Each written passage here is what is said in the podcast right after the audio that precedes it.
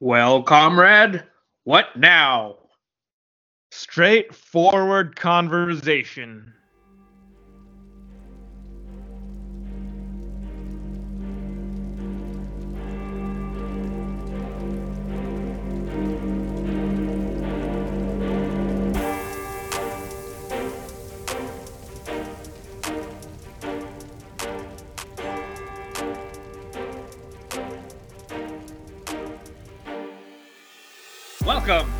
Between the Gutters, where we talk about the stories within the panels. I'm your co host, Albert, and with us is our other co host. Yo, what's up, everybody? I'm the other co-host. My name is Drew. How you doing? Hey, hey, everyone. That was really good. That was probably the sharpest we've ever sounded. I think uh, if you're not on our Patreon, you ought to be now. Our non-existent imaginary patron. our non-existent imaginary Patreon that doesn't give you anything, nor does it leave you a link where you can leave us money. because we're not in this for money. We're in this because we are men of integrity. Sure. Who's our sponsor this episode, Albert? Uh, I don't know, nightmare goblins.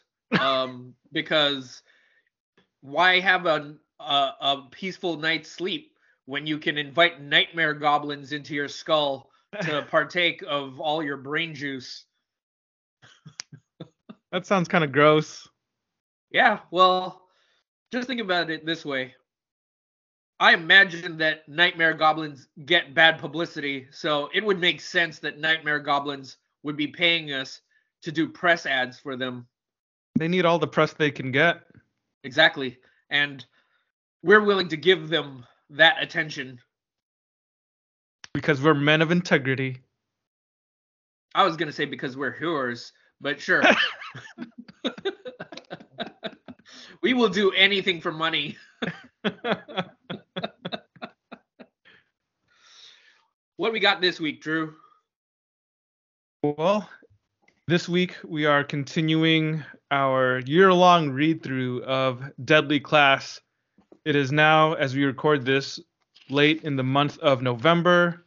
We're recording this on Black Friday, so hope everybody in America, at least, who celebrates Thanksgiving, enjoyed their holiday. But yeah, we're getting close to the end. Uh, every month this year, we've done one episode dedicated to a single volume of Deadly Class, and it's a 12 volume series. So we're going to wrap things up in December and start on with a different read through in 2024. But Mhm. right now, we are covering volume 11 of Deadly Class, which is also titled A Fond Farewell, Part 1. See, that's how you know the ending is going to be epic because it's part one of the ending. You can't contain this ending in one single volume. You know, it's like those Harry Potter movies or whatever other movies where the the final part of the of the series is divided up into two halves. Yeah, it's it's it's everything that's come out since the Lord of the Rings because we just need to stretch it out just a little longer so that we can cash in just a little more. And seeing as how me and you are whores, this is a fond farewell, a podcast about a fond farewell, volume 11 of Deadly Class, part one. Exactly. Let's Makes tune in next week to see what we have to say about the rest of it. Yeah. Do the makes me think do. of makes me think of something like Attack on Titan, which is an anime series that had a final season, and then after that came out later on, there was final season part two, and then I think recently there was Attack on Titan, the final season part three, and it was just like, what is this? How is it But really final is- if there's a part one? But the thing is, people are here for it. They go to it and they they gorge on just the uh what's it called? The edging that that these shows create, right? Because yeah, it's all about cashing in on on the perception that the end is coming and just milking it for as much as you can. Yeah, really just stoking the fires of anticipation for the true final conclusion. Exactly. Apparently, all consumers of uh, art and any kind of story and pop culture, we're just chimps that are, you know, pressing that button to give ourselves immediate gratification. But if we can trick our brains into believing that that gratification is just delayed just a little bit, just to get a little more, you know, uh, dopamine out of it, we're gonna do it to ourselves. Exactly. Yeah, baby. All right. So, Deadly Class, Volume 11, A Fond Farewell, Part 1. As usual, Deadly Class is co created by writer Rick Remender and artist Wes Craig, colored by Lee Loughridge, and lettered and logo designed by Russ Wooten. Yeah. The Oh, I was waiting for you to do your uh, woot woot or Wu-Tang Clan shout out or whatever you normally do. uh, ain't no clon like a Klondike bar. Switching it up. Nice. There we go. You remember those on Klondike bar commercials? I don't remember that tagline. Well, I mean, Russ Wooten probably was was just a child when those came out, but no. Okay, the tagline was, "What would you do for a Klondike bar?" okay, okay. I you, sort of see the connection. Actually, I don't at all, but I'll take it you don't for the remember sake the of ice comedy. cream man? You don't remember the ice cream? I remember the ice cream. I don't remember Yeah. the commercial. Maybe I just didn't watch enough TV as a kid. I don't know. That was that was like their catchphrase. What would you do for a Klondike bar? Because the commercials were all about people asking you. They would offer you a Klondike bar, and then they would ask you, like, would you be willing to do this? Would you be willing to like run a mile? Would you be willing to murder your family? And then they would inevitably do it because that's how bad they want a Klondike bar. Oh, okay. And, uh, yeah.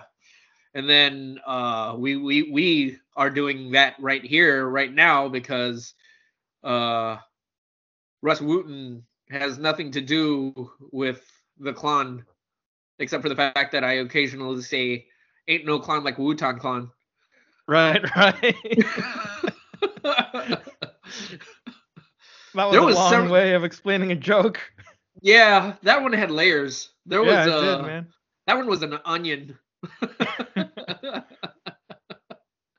So here we are with volume 11. Volume 11 collects issues 49 to 52, and the trade paperback was originally released in June of 2022. Before we get on with our issue by issue breakdown and commentary, I do have a report for you, Albert, because uh, it's been the hashtag Remendier for our podcast, where we've read various other Rick Remender comics.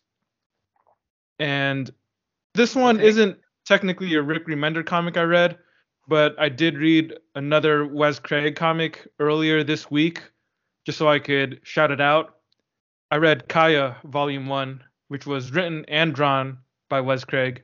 Have you heard of Kaya? It's a more recent image series that he's doing by himself. I have. I've seen it. I've uh, seen occasional issues. I've had the opportunity to pick it up in various discount bins. I was very intrigued. I was very tempted by it, but I think I just told myself I've already got so much. I can't. I can't do this to myself. I have a family. I have a wife. I have children that love me. I can't deny them my greatness because what's going to happen if I just entomb myself in my comics? They need me. But yeah, I read the first volume of Kaya. I think that collects the first five or six issues. I can't remember exactly. I borrowed it from the library. Kaya is actually an all ages book. It's a fantasy story about, uh, I guess, a teenage girl or, or just a younger teenage girl uh, in a fantasy world. She's got like this mysterious metal arm and she's escorting her younger brother who's I guess probably like an eight or ten year old uh, basically trying to escort him across a hostile land to get to wherever they need to get to, and along the way they encounter lizard men and other giant monsters. It's a lot of fun. It's very different from something like Deadly Class. I think the beauty of Kaya is that Wes Craig, as an artist, he does some really gorgeous landscapes in there. Um, it's it's really imaginative imaginative in terms of his world building, creating sets and scenery and designs for beastmen and other creatures and monsters. It's just a fun book to look at. Compared to something like Deadly Class, I would say it's not as experimental. Like in Deadly Class, you know, he does these things various times we've seen throughout the run. He'll do spreads that kind of like break the flow of time or just you know just something that really trips trips us up in terms of being almost a psychedelic experience but in kaya it's pretty straightforward maybe maybe because it's intended for like all ages he didn't want to do anything that could have been too confusing for younger readers i don't know i'm just theorizing here but it, it's still very easy to read it's a fun book to read and it's just beautiful to look at if you like straight up fantasy it's definitely worth checking out. It's still an ongoing series, so I, I don't know exactly what issue they're on at the moment. I think volume two might have just come out recently though. Mm, mm. Yeah, like I, the art is definitely one of those things. Is one of the elements of it that sticks out to me the most, and um, I haven't had a chance to read it. Like I said, I do hope one day when I finally am able to rise from the ashes of all of the comic books that I'm drowning under, that I will be able to read it. And it, it is definitely on my list, and I'm looking forward to checking that out. And heck, if I don't get to it, there's a good chance that they'll release a hardcover edition of it at some point, and I may just go in on it when that comes out just to just to be able to enjoy it in larger dimensions. So yeah, yeah, definitely.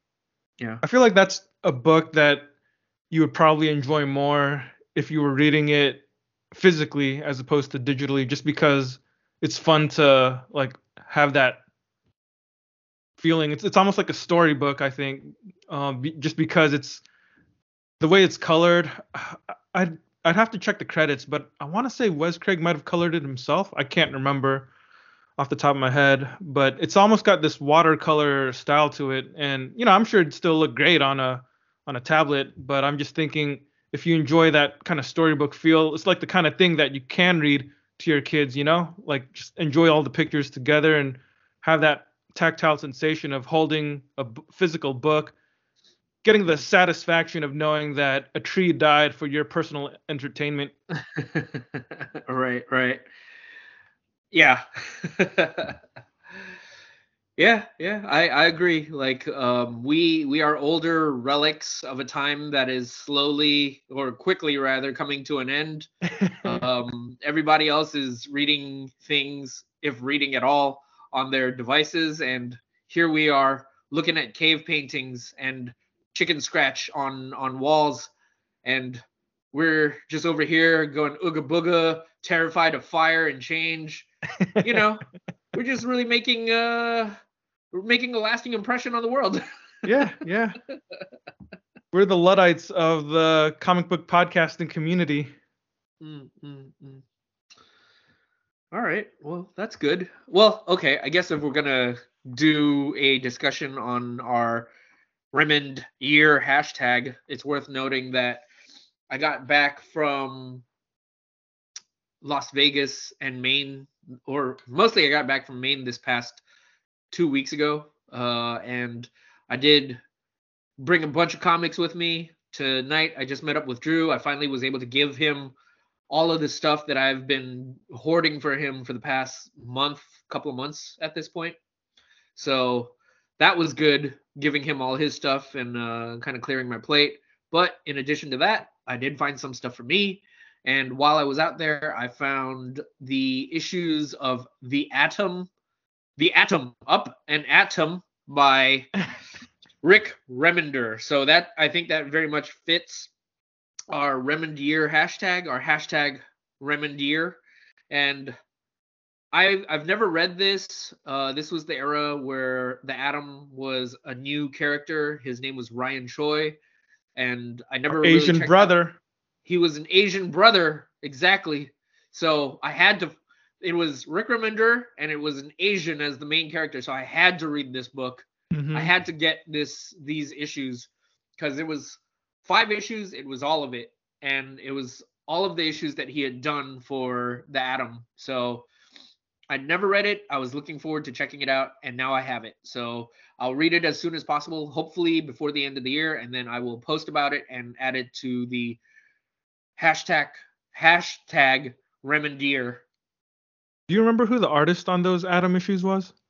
I don't I don't have it in front of me. It's like in a pile somewhere, but Yeah. you know. Yeah.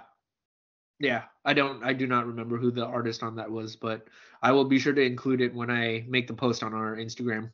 I'm looking forward to it, man. Looking forward to hearing what you think about it. I don't think I read that either. I remember I did find one or two of the issues many, many years ago in a discount bin, but I think I just gave up on it because like so many years had passed and I never came across it. So it was just Mhm. something that I thought I would never probably read. But now that you got it all, I'm looking forward to hearing your thoughts.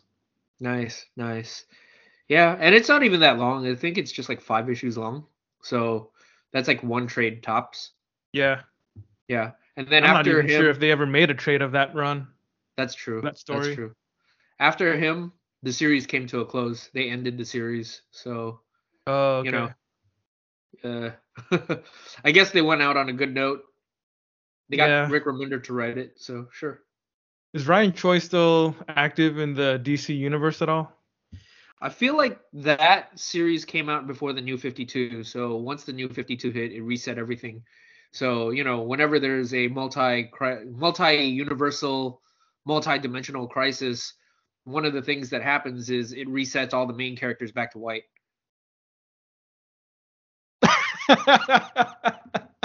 okay. That's not one of the consequences of a multiversal catastrophe. Am I imagining that? No, you're not imagining it. Uh, That's just not where I was expecting you to take the conversation.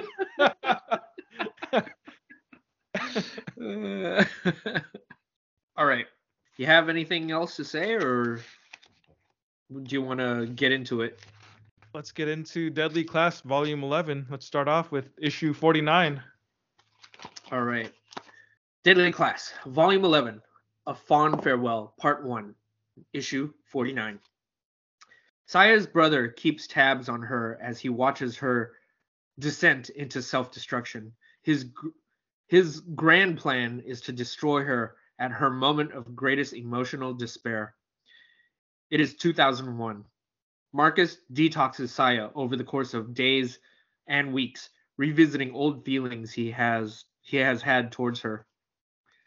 Later down the line, the two spend time at a cafe conversing about their old friends, opening up a greater conversation about the nature of relationships over the co- over the course of time. The conversation leads the two into having wild, passionate. I got to turn the page to see what I wrote. Sex. That's what it was. It was wild, passionate sex. Um,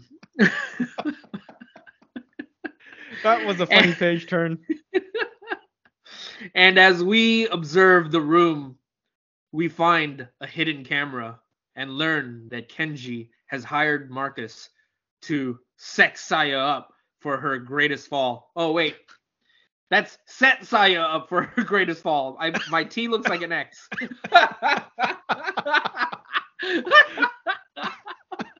I mean, I guess he hired her to sex her up too. the funny thing is that was totally unintentional. I was like such in such a hurry and writing my notes that it literally looks like to sex Saya up, but it's it's set. It's totally set Saya up for her greatest fall. See, that's how you know we truly are the Luddites of the comic book podcasting community because Albert still writes his notes with a pencil on a piece of paper. Yeah.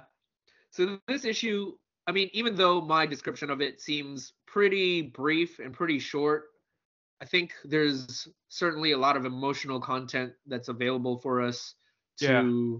go over here. So I'm curious as to what your thoughts are on what you read.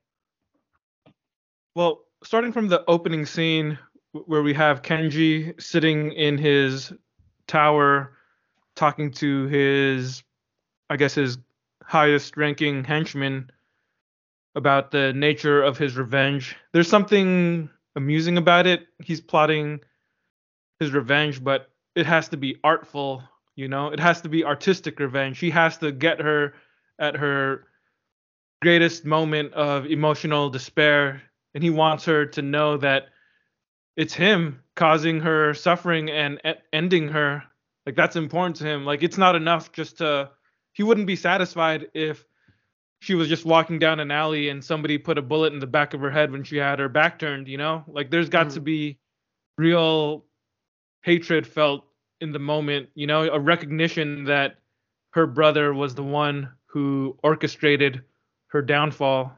And there's i don't know there's just something deliciously evil about that. That's the kind of it's like a modern day take on the cackling villain who twirls his Pringles mustache, you know? Yeah, yeah. I mean, I don't think you're right to call it a modern day take because it's not so it's flamboyant and it's over the top, but it's not so one dimensional or corny or cheesy either. Like it's it's weird how he's talking about how his plan for revenge has to be this grand work of art in order to maximize the emotional pain that she feels before he strikes the killing blow, right?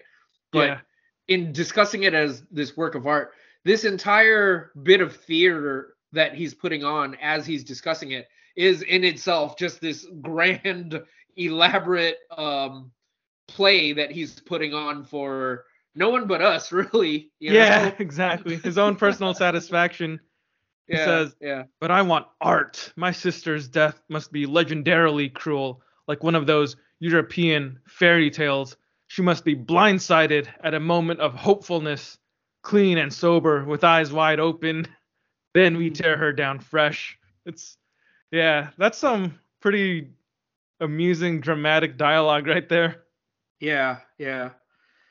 And um, you know, we've talked about it before in the past, but Kenji is is is one of the dangling plot lines of the previous uh volumes.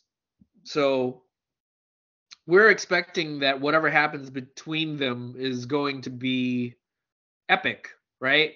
This Mhm. this entire story has built up to they've introduced a bunch of villains over the course of the these 11 volumes and he is one of the final bosses that we're going to have to get through before we get to the final final boss whoever it may be Mm-hmm. okay and yeah i don't know what your expectations were but it feels like okay um whatever however it ends it's going to be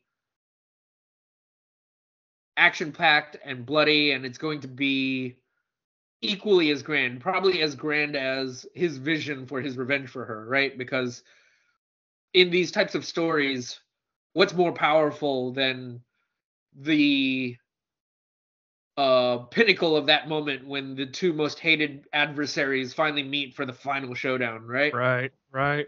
yeah yeah Yeah, we get another one of those two page spreads that tells us the year, and it's 2001. We've got an image of Osama bin Laden, and then we cut back to Saya and Marcus, and we get to that scene that you described where she's basically going cold turkey to try and detox herself from all the addictions she's been living with and Marcus is helping her through it. But as Marcus uh, helps her through all that, we get this montage that gives us a chance to gain more of his interiority as he reflects on their relationship. So there's some good, insightful uh, narration from Marcus's point of view as we see him helping her through these dark times.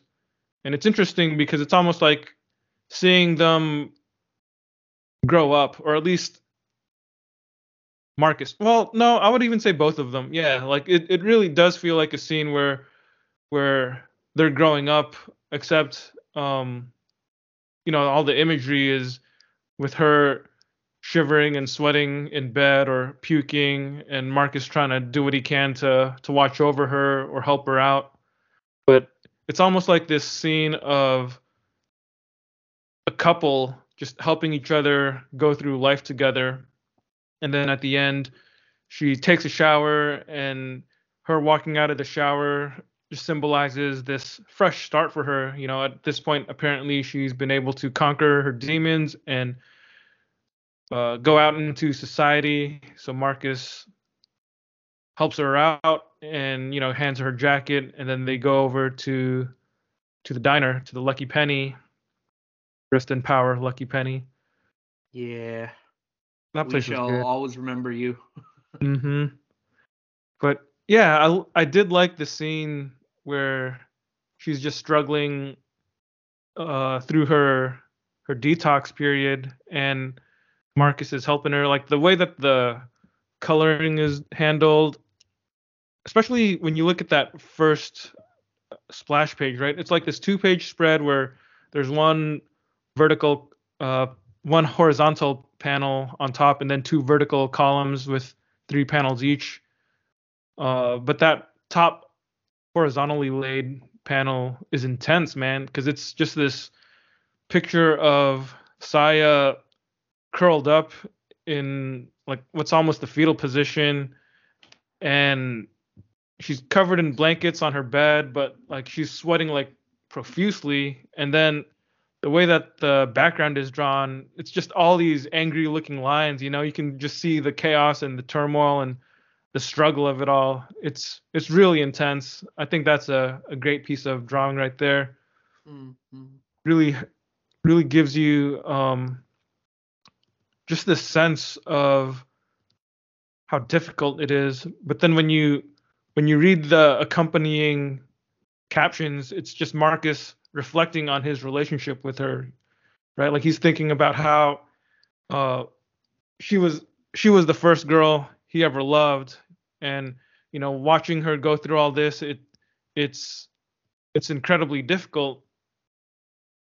And he talks about or thinks about how she was the strongest person that he ever knew, but he's just realized that life is a series of disillusionments and you know the things that he thought were strong were revealed to be weak you know thinking that Saya was the strongest person he knew but now it's not the case anymore you know? Like it's it's just so tough.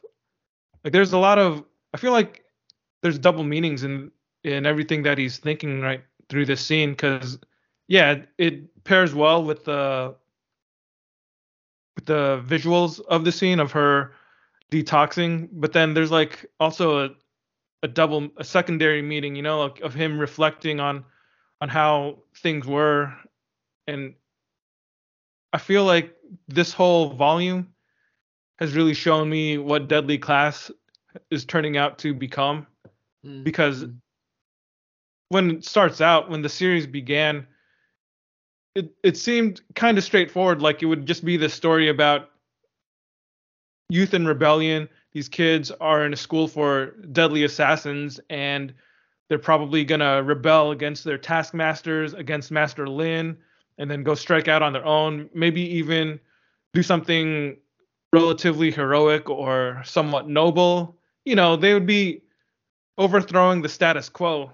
That that's Yeah. what i thought it was going to become a story about but with the previous volume and then now especially with this volume i'm starting to see that it's becoming a lot more introspective i mean the series has always had its introspective moments but now it really feels like all of the stuff we imagined at the beginning about a gigantic brawl happening at the school kids fighting adults and all that we, we saw a flashback of that in the last volume but now Yeah. it's starting to become this introspective meditation about growing up and moving on with life and we we start to see that right here in issue uh, 49 with Marcus and Saya, and then later on in the subsequent issues, we see that even more.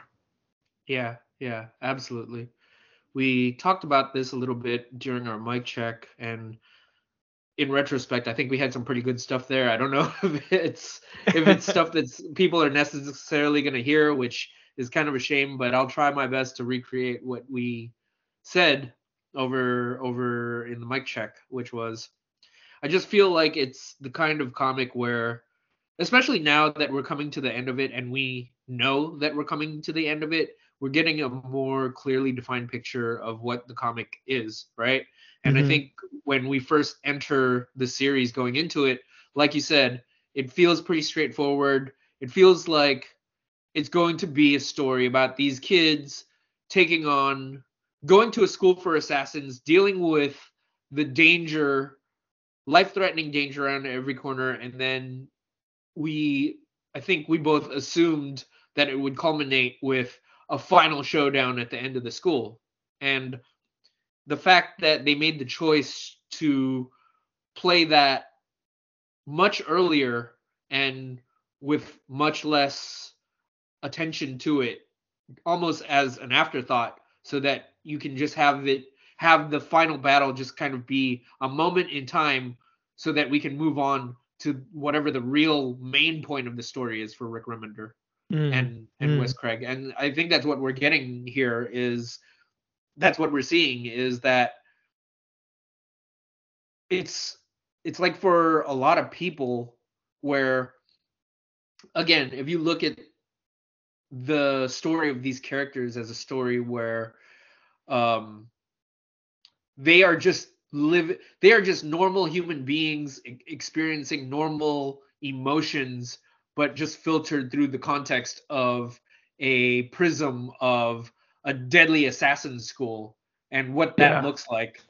Yeah. Um, we're looking through the looking glass at that point to what do these moments that seem so huge to them in the past look like to them as they get older? And we see and i think that's something that we can all identify with as we get older because i think it's a very common thing for a lot of young people and teenagers to think that whatever bad thing happens in the moment right then and right now is the worst thing that's ever happened in the history of the world. And nobody on this planet will ever understand it or feel the way that you do in that moment and then mm-hmm. for us to like age out of that and reflect and look back on it and just see almost just how trivial and how silly it all was but for these kids the thing that they look back at as a triviality is, you know, a final brawl at the end of the school where everybody dies or a whole yeah. lot of people die.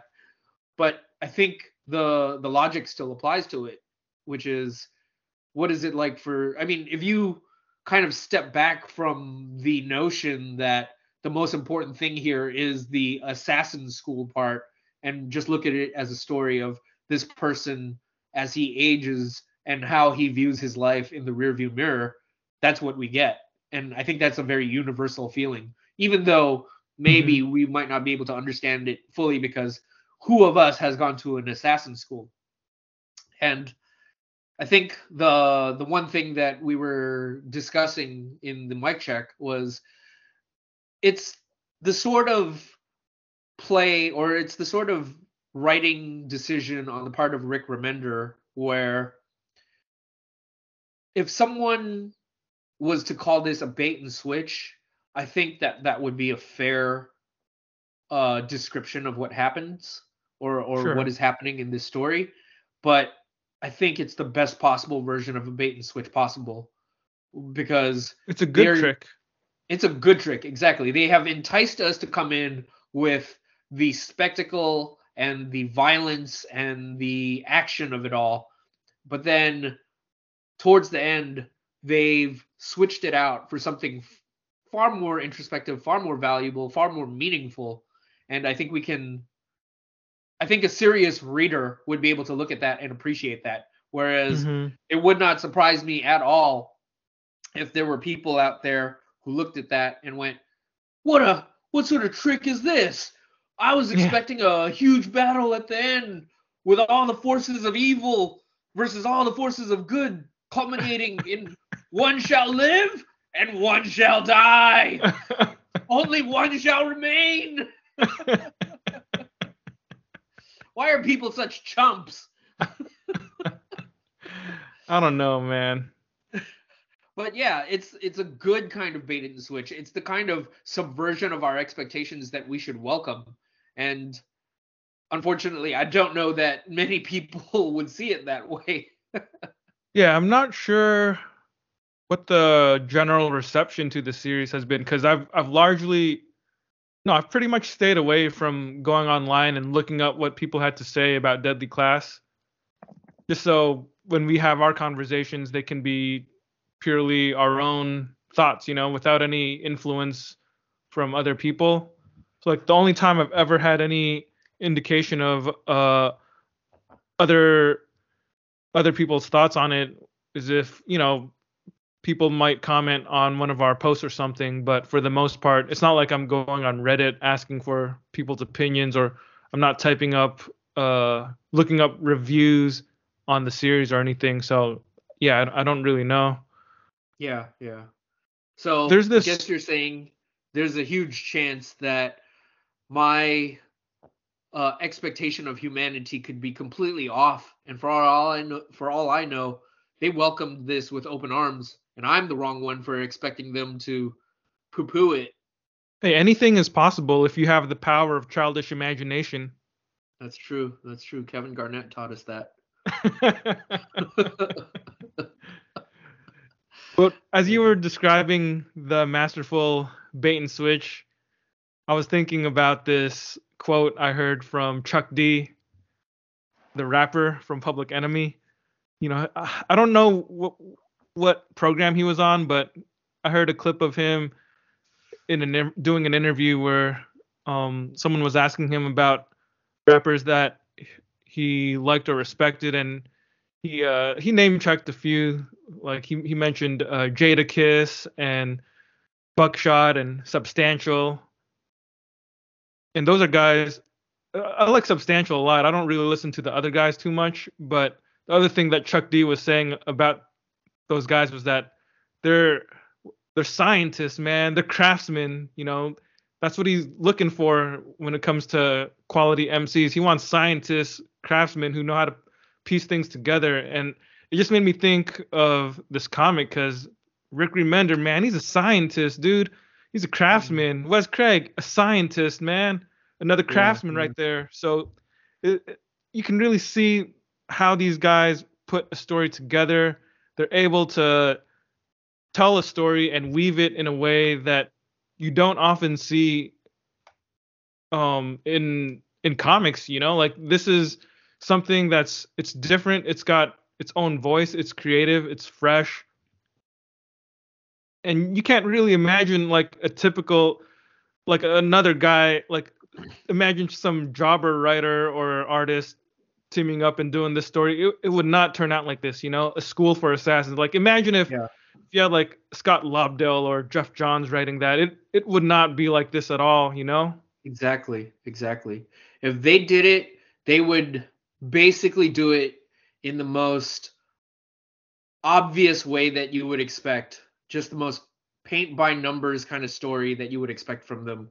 There Mhm. would be maybe there'd be differences in minor things or differences in plot here and there, but for the most part, I don't foresee them doing anything nearly as profound inventive.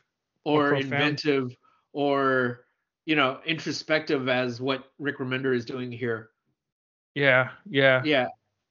At most you you maybe Geoff Johns will give you a line here or there that indicates that he's thinking about um something more than just how are we going to beat up Master Lin and how are we going to get our crew together?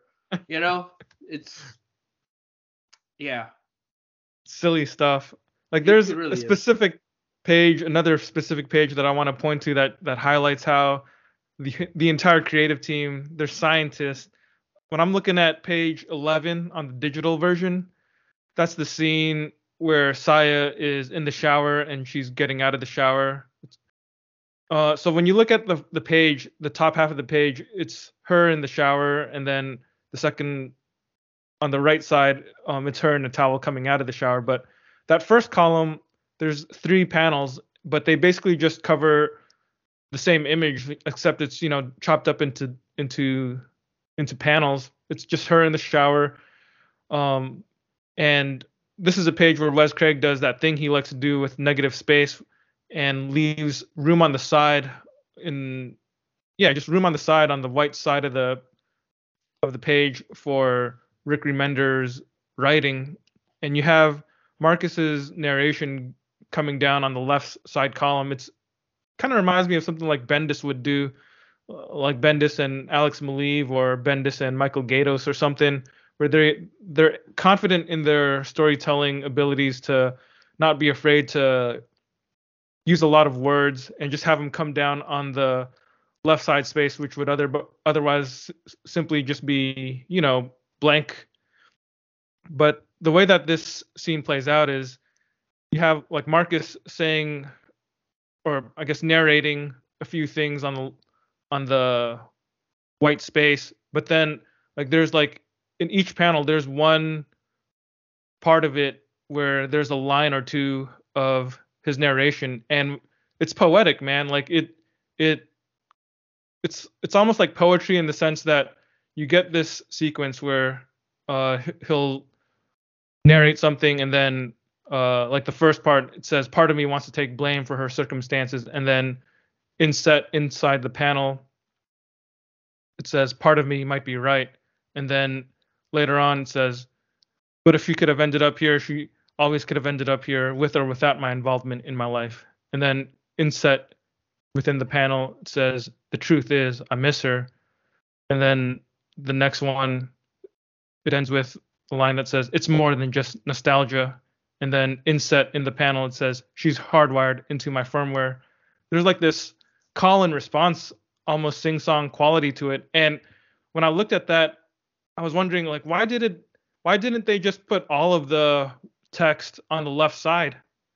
You know, they they took the extra step of having Rus Wooton letter that inside the panels, like each of those lines. That's interesting, man. It it really highlights the writing without being too showy. But when you when you examine it, man, that's what makes them scientists, dude. They mm. figured out the form of comics and and they're able to do something with it that you can't really do too easily in any other medium. Well done. Well said. It's such a subtle thing. And if you don't think about it, you could very easily miss it. But that's why Drew that's why Drew has a podcast. That's why we have him here to notice these things, to pick up on these things. And you know, process them and regurgitate them and baby bird them into your mind, into your mouth ears so that you can think about them. So if you're reading this book, pay cl- extra close attention to that. See, when it comes to Between the Gutters, I'm more like the Chuck D of the group, and Albert's like Flavor Flav.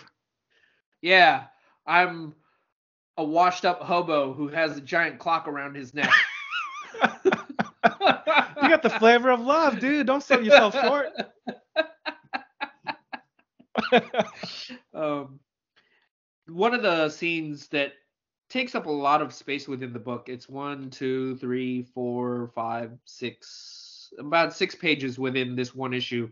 Is the scene at Lucky Penny when they're at the cafe and they're talking? Maybe even seven pages if you include the opening shot where it shows the Lucky Penny and them sitting in their booth. Mm-hmm. And it is just a bunch of pages of them sitting in the booth and having this conversation with each other. But what they have to say is, although it's not a lot, I think it's deeply meaningful because mm. it's it's conversation that it's a conversation that broken old people have, which is yeah. you talk about life, you talk about where you are now, and you talk about like where things have gone in the past, and I don't know, maybe it's just part of getting older where all you kind of do is ruminate and dwell on these things, uh, these mistakes that you've you've had. And there's just so much of it within these panels. And at one point while they're talking about um, you know, these old friends and old feelings that they used to have towards each other. Uh, Saya is talking about, you know, her old friends, and she looks over, and in the booth, she envisions seeing um, Billy and Willie just messing Mhm. around, just as kids, as they forever were in her mind. And yeah, man, it's it's it's kind of touching and it's kind of heartbreaking at the same time, and it just leads them to it just leads these two broken souls to like for a brief moment to feel something again and it just leads them to to hook up but that entire lead up to that scene was some really sad and emotional stuff Yeah, it really was. It's like part of it is Marcus reflecting on the follies of youth and and then he also kind of sardonically appreciates how much he's matured in the years since. Then not only do they reminisce about, you know, the the friends that they lost when they were kids like Willie and Billy, but they also talk about their successful enemies like uh, Brandy Lynn Hmm, and hmm. it is a scene that definitely has that kind of old man energy to it because it it reminds me of how when we get together with old friends from high school or old friends from college or from whatever other stage in life when you reunite with a certain group of people one of the go-to topics of conversation is usually hey what happened to so and so or do you remember that person? Or what's yeah, yeah, this person doing nowadays? Yeah. You always think about your old friends or your old classmates. And the funny thing is is this scene gave me this incredibly vivid memory of uh, hanging out with our buddy Eric. This was maybe like 15 years ago now, but it was just him and me that night, and we were hanging out. And for I don't know why we did this, but we dug out our old high school yearbook. We, we went to the same high school, and we just went through everybody in our class, pointing out, "Oh, I hated this guy. This person sucked. I hated him." You know, like we just went through the yearbook, pointing out all the people we hate. Yeah, yeah. But on the flip, I mean, I've I've certainly had moments like that where you know catching up with people, you kind of talk about the jerks in your lives, but on the flip side of that, there's also, and this is something that we see in the book as well, but just the idea of, you know, there's that moment of shock sometimes where you talk about like people that you knew, whether you knew them well or you didn't, they were still at one point or another a fixture in your life. And I don't know, like I, I a couple of months back I, I met with um, a couple of my high school friends and we talked about it. And you know certain names come up certain faces they're they're all kind of vague and kind of fuzzy to me. But you know when you find out that someone died or someone's just not doing quite so well in life um, there's there's that moment of shock because I think in our mind we're always living in the present and there's a delusional part of every human that thinks that you know your life is going to go on Mhm. a certain way forever so when you realize that oh yeah um, there are some people who just didn't make it out of high school in a good way or didn't make it into uh, adulthood in a good way Yeah. um, there's something that kind of weighs on you when you find that out. Even I don't know about you, but even if I didn't know that person super well, there's there is some part of you that just realizes that oh, not everybody made it. it's just yeah. Yeah. it can be kind of sad. That's true. Yeah, yeah. And this this scene totally smacks of that. Totally smacks of that. Yeah. Even the minimalistic coloring and the staging and everything, Yeah, there's just something so uh intentionally paced about it you know? It's like it's just them sitting in their booth at the restaurant yeah, and there aren't any fancy tricks with the camera angles or anything like that. It's pretty much just the same angle throughout their conversation maybe a couple close-ups here and there. Yeah, but they're just lit by the the setting sun i i suppose you know? Like the yeah. the colors are simple and they're just moody and impressionistic and it's almost like by the time you get closer to the end of the conversation we don't even see the the window or the table or anything in the booth. It's just the two of their just two people talking to each other. yeah, just their faces in in profile Yeah. as they keep on talking. But like there's moments within that conversation where you know they're just sitting across each other from a table, but at the same time, the way that some of those close-ups work, it makes them look so distant from each other too. Yeah, yeah. And I look at the last page of that six or seven page sequence where they're talking, where they're having this prolonged conversation. And I don't know if it's necessarily hostile, but it's, there's, again, there's something sad about the way that they're talking to each other. And these are two young people who have grown old in the world and they're just trying to connect with each other. And it ends with her talking about how he's cynical and how his cynicism bores her. Mm-hmm. and then they go a little bit further and they just have this one moment where she says um where she says uh what does she say? Which means i'm not going to lie or sugarcoat no matter if you want to shit on it or not.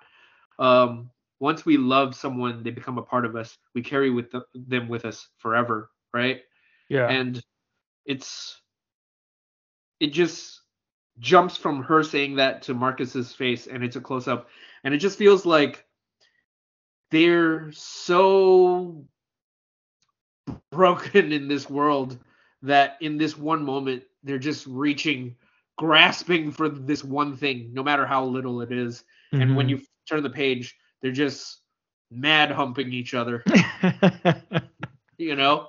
Yeah. like because it's such a cold and cruel place this world that they live in that even something as little as that acknowledgement that oh we once loved each other and if we once loved each other that means we're always part of each other. That in and of itself is enough for them to just give them any reason anything to feel something mm-hmm. Mm-hmm. yeah yeah Why should you have to point a gun at him while they're doing it though, man? I don't know. Some people like it rough. I I I can't explain it. I don't have the words for it, man. I am not a psychiatrist. I never proclaimed to be one. Uh, at best, I'm just someone who's reading a comic and trying to extrapolate certain ideas from it. And that's just one of those things that I can't even touch with a 10 foot pole. what about this one? Can you can you explain why Kenji seems to be enjoying watching his sister having sex with Marcus? if you wanted the real if I if I was to give you the my sincere artistic interpretation of that moment, it's him watching his plan come into fruition as he knows that he has hired Marcus to do what he has hired to do, which is to sex slash set her up. and and he knows that as the plan unfolds, eventually it will lead to the moment where Marcus will betray her and he will have his final win because, you know, he has found a way to turn his great her greatest love into her greatest hate. well said, man. Well said. Thank you, thank you. But if I had to uh, interpret it a different way, he just a freaky perv, and like that, he just he's just got some weird, you know, family thing going on there that is just not even remotely close to beneath the surface. It is, it is just the scum floating atop the water at this point. It's massively uncomfortable. And the funny thing Yes. about it is that he has two henchmen who are just standing be- behind him. They're just watching him watch his sister on the yeah, screen. yeah. I mean, if you were powerful, I guess you could get anyone to do those things. Yeah. You have to watch me and you can't leave the room. no matter how heavy my breathing gets.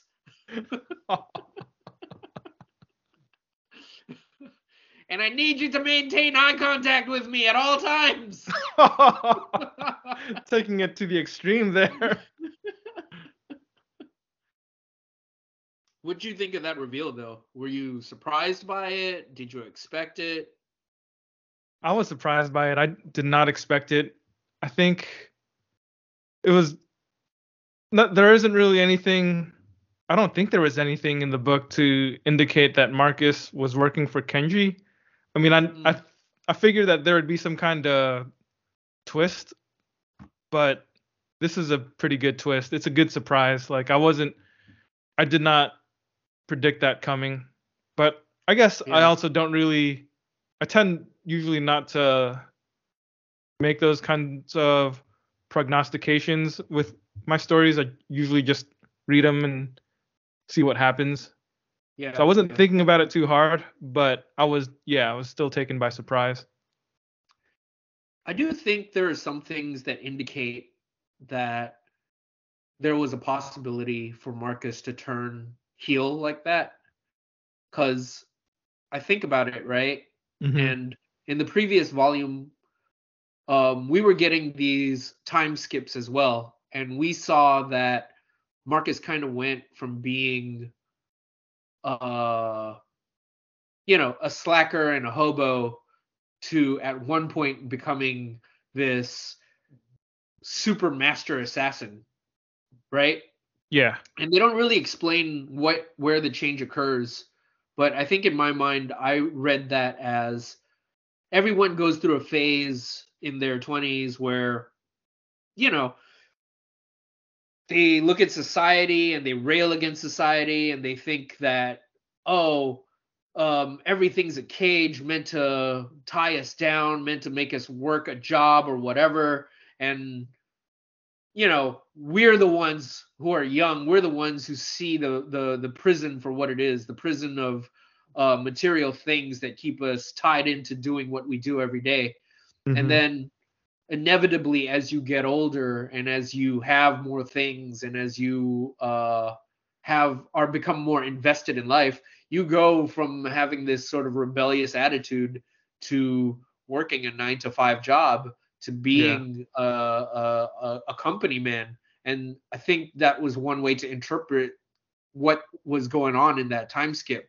So i think if i was to extrapolate that onto this last scene it's the idea that he went from this rebel to becoming someone who is very much a person who would fall in line, who would do what he was supposed to do. And this is the extreme representation of that, which is him becoming the kind of person who would be such a proficient assassin. Everything that he hated because eventually we all become our parents. and he eventually would become so jaded and so committed to his work that he would be willing that we need to believe that he would be willing to take a contract from her brother so that he would betray her all in the name of pride in his work or money.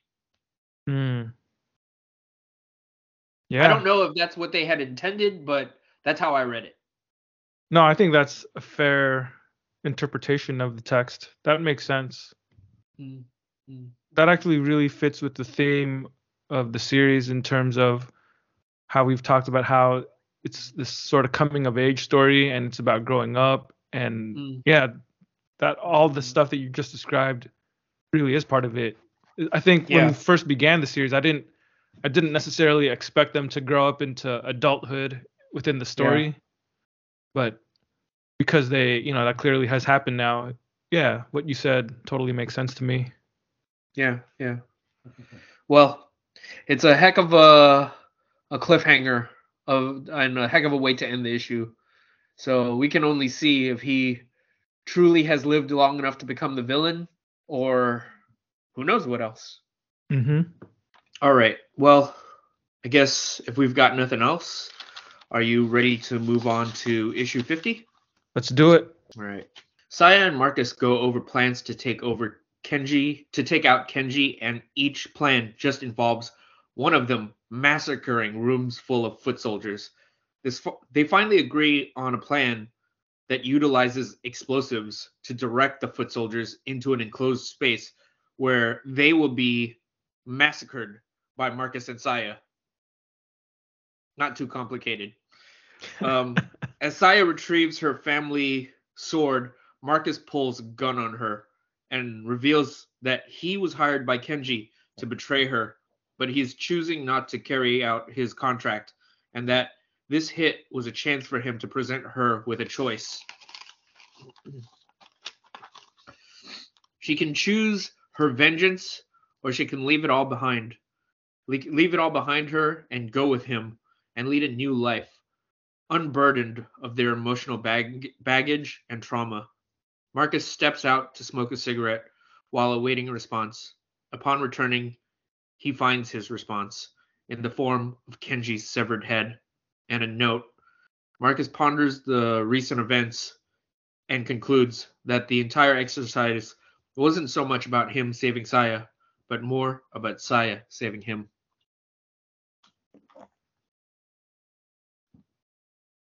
Yeah, this was another issue with a good amount of action, whether real or imaginary within the story. But towards the end, definitely reaches that poignant type of storytelling that we've become accustomed to as well. Yeah, yeah. There's something kind of funny in the beginning about seeing these sort of fake action scenes where they're just imagining their plan and it's just the most over the top, super violent, full frontal assault that you can imagine. Yeah. On some level, for a story like this, we've almost become accustomed to that level of violence. We've become accustomed to the belief that our characters can almost do superhuman feats in order to survive whatever that it is that they're going through. I mean, we've talked about it multiple times over the course of this series uh, that we've that we've done, where we just talked about how some of their plans aren't very complicated at all, and really just rely on them being able to kill everybody, and that's just kind of it. And we've also talked several times about how we have to suspend our level of disbelief just in order to believe that these kids are just good enough to just survive it. But I think it, this is something that just drives home the point that even though Remender is giving action and violence to the people that want it, that want to that want to follow the story for the action and violence. The action and violence are really the point here, you know? Mhm. like it's a means to an end it's it's something to get us to the point where we can experience the drama which is we in the previous issue we talked about how kenji is one of the final bosses that the plot line has set up for us. So the expectation is that whatever showdown they have is going to be this huge thing. But in this issue it's all played for not necessarily laughs, but it's so quick and over the top that it almost feels like the action just doesn't matter. It's it's not important here, right? And when they finally get to Kenji, it's not about the final showdown. You're not going to see Saya and Kenji have a sword fight in the rain to see who's going to finish the other off Uh-huh. the drama the drama happens in the in the emotional drama it's the choice that she has to make the decision to pursue this course of vengeance that has haunted her and ruined her this entire time or the decision to give it up and live her life and move on with it something that marcus has been um, advocating for for issues now you know as just Mhm. kind of part of his new new worldview so yeah i i think it's again there it wouldn't surprise me if there are people who one of two things um either look at the action and are all they see is you know the action the forest for the trees or whatever that that phrase is and Right. and they're satisfied by it or there are people who aren't satisfied by the action because they feel like they deserve more. They wanted a more epic showdown. They wanted the action to be the thing that mattered. And then there's also the third way that this is going, which is what I presume me and Drew are kind of representing here, which is just this idea that the action just doesn't matter. and mm-hmm. it really is about, you know, the emotional dilemma that Saya is facing. Yeah, that's right. And I would even say, even for the people who really do desire the action, there's still plenty of action in this specific issue. There's a lot of it, and it's yeah. just drawn really skillfully by Wes Craig. The two little fake out scenes, if you want to call it that, that happen when Marcus and Saya are still discussing their plan and just kind of visualizing what will happen. Both of those imaginary fight scenes are really well done. Like those are the kind of things that you can just stare at and examine the sort of balletic movements in the figure work and the frenetic energy and violence of it all. It's it's quite the spectacle. And then when they finally do enact the real plan, I don't know about you, but there was still a part of me that was wondering, wait, is this just another uh, fake out sequence? is it another fantasy? is it another fantasy? Exactly. Yeah. And then yeah. after it went on for a while, I was like, okay, looks like this is the real thing now.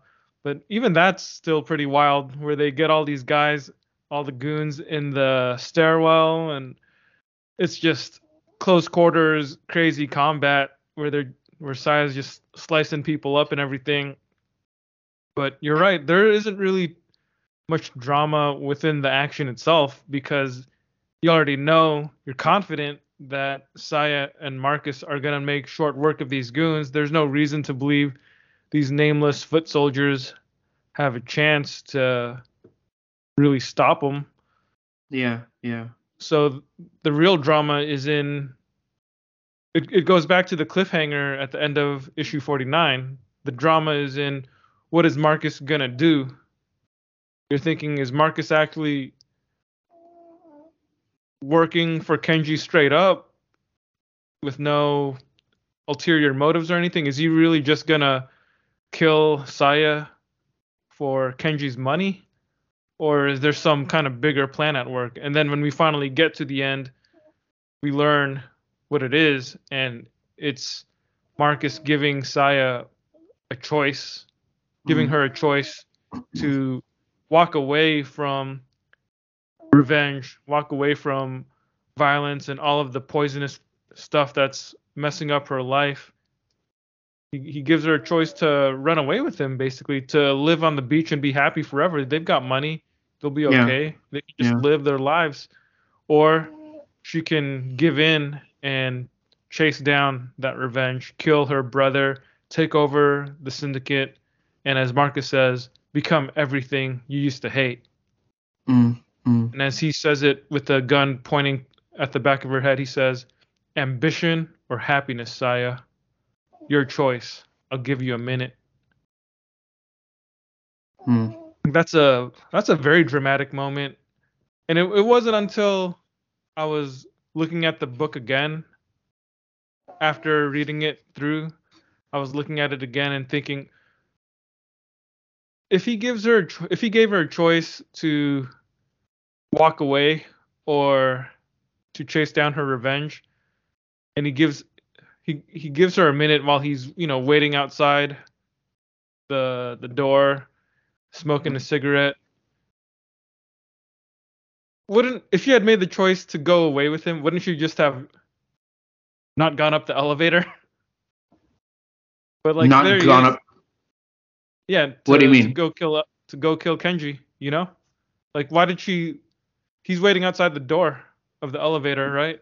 Yeah, yeah. And I assume she went up the elevator or maybe just walked walked into the other room, the next room over, to face Kenji. But if she wasn't gonna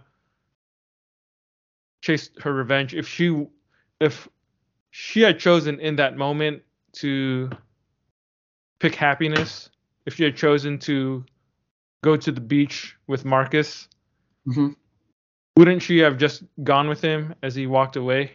But the fact that she went to the other room, like in that moment, we know what her choice is, right? Because Marcus is there leaning against the wall, having a cigarette, uh, giving us all of this moody and atmospheric narration. But at the end of the day, don't we just know? Doesn't Marcus know in his heart of hearts that she's just gonna kill her brother because she walked into that room? There, there's like no other reason for her to go into that room other than to kill her brother. Like, what would she do? Would she go in there and like try to talk reason to him and forgive him or something? Like, I, I felt like once she walked into that room, once she turned away from from Marcus, like it was inevitable. Mm, mm. I mean, part of me wants to say that it's all about dramatic tension and you know that build up. So, you know, it's it's again more theatrics, right? Uh, Yeah. But for the sake of the reader. But yeah, like realistically speaking, if she had known what she was gonna do, if if she was gonna leave with him, she would have left with him right there. There would have been no reason for her for him to like quote wait, right? So the Yeah. fact that he's waiting X amount of seconds, I guess I suppose realistically speaking, the the second that you enter the door, it, there shouldn't be. Maybe you could make the argument that he shouldn't feel any sense of disappointment, but I think you could equally say that there, no matter what, there's a sense of hope that she won't choose to do what he believes she will inevitably do Right, right. in that moment by seeing it it's it just heightens that sense of disappointment that at the end of it all she did exactly what he knew that she would. And that's the tragedy of it is no matter what e- even giving her the option she ultimately just ended up doing what he knew when she could have been offered almost anything else to do. Mm-hmm. you know and right. maybe that's the thing that just makes it more tragic Yeah. So, I yeah. know. I agree. I mean, just the fact that just because it's got this inevitable feeling doesn't make it any less dramatic, I think. But you're right. There's definitely a sense of heightened theatricism or the the the theatrical element here is is very high with Marcus ruminating and just leaning with his face partly in shadow and it's just very moody. Yeah. It's yeah it's impactful and I, I think I think that is good writing even if even if on a practical level it's kind of weird that you could you as a reader would imagine I wonder if he's wondering what she's doing, you know, like if he Yeah. still actually thinks that she is still trying to make her decision when yeah yeah I think, yeah, just rereading it, it it really does feel like she didn't really have to think too hard. She knew she wanted revenge and she was gonna get her revenge. yeah so be it. yeah. Yeah. i now i kind of want to ask about scenes like that it hearing you talk about this scene and the way that it's artificially almost artificially set itself up for a heightened sense of drama um i it reminds me of this scene from star trek into darkness and this is like a criticism i've heard in in the past about that movie i don't know Uh-huh. if this is something that you remember but um there are people who who talk about the scene where uh benedict cumberbatch says the says the line i am khan and they do this shot that focuses on his face and like it's this big reveal but if you step outside of the moment it to some people it doesn't make sense because are they supposed to know who he is? Why why are they being so dramatic in that moment, right? Because this is an alternate universe. Kirk doesn't know who Khan is, so why does why does he have to do this big dramatic pause? Why like why does any of that make sense? So the scene doesn't make sense. I, I don't know. Have you ever heard that criticism of uh, Into Darkness? Uh, maybe. I feel like it's it sounds familiar. I think you you might have told me about it like Mm. what years ago when we were thinking about that movie. Yeah. Yeah, it's been a long time and I I kind of remember the scene, but now that you brought it up, I would probably want to rewatch it. I think Well- my my take on that scene or my interpretation of it is that it it was shot in a or directed in a dramatic or theatrical fashion for the benefit of the viewers or of the exactly. audience. not- Exactly. It wasn't that the characters themselves. It wasn't that Chris Pine as Kirk uh was gonna be shocked by the yeah. Information Exactly. because he didn't like Exactly. you said he didn't know who Khan was. But yeah. we as the audience, if we had any familiarity with the old Star Trek movies, then that would be, you know, kind of a It means something to us. Yeah, exactly, exactly. to us, right? But that's what I was kind of saying. Like I'm I, like in terms of notes, it feels like it's the same sort of thing where I guess someone could look at this scene and say, what's with all the theatrics of it all? What's the point of it? Because realistically, maybe it doesn't make any sense because you know, if everything inevitably happens the way that we expect it to and um you know, there's if everything plays out in a re quote unquote realistic way, then the drama of it almost it it not only doesn't matter, it just doesn't make any sense. It just seems almost silly or whatever, right? But it's the it's the art of like storytelling is you set things up for dramatic reveal and I just remember hearing that critique of Into Darkness and thinking that to myself, which was it just seems like such a minor thing to like quibble about when it comes to the movie. Yeah. Granted, like the people that didn't like that movie had a lot of different things to say, but to include it as if this was the thing that makes it, you know, bad or stupid or whatever, it just it's not an argument that makes any sense to me. Like you're you're watching you're you're consuming this story that's inevitably going to have these various beats and realistically speaking a lot of things aren't necessarily going to mimic real life Mhm. but you know that's just how storytelling works sometimes so it's it's lost on me that people would not get that yeah, same here. yeah That's a strange thing to get hung up over. Yeah. Yeah. It's yeah, it's silly. Anyways, um I I thought of another question while we were discussing this issue, but hmm do you think this is the last we'll see of Saya? Mm, that's a good question. I suspect we will see her again at the end of the series. However, I would also say if we never see her again, this is an appropriate ending for her character arc. Mm-hmm. Yeah, I was thinking about that. I think initially there was a part of me that expected to see her again. But the more I thought about it, you know, the more I thought about how, you know, this is a story about growing up and about people going their own way and just kind of the, I guess, the shame of of decisions made and consequences. Um, there's a certain again there's that word there's a certain drama and there's a certain tragedy if it just ends this way that's incredibly downbeat but also very appropriate where she is given the choice between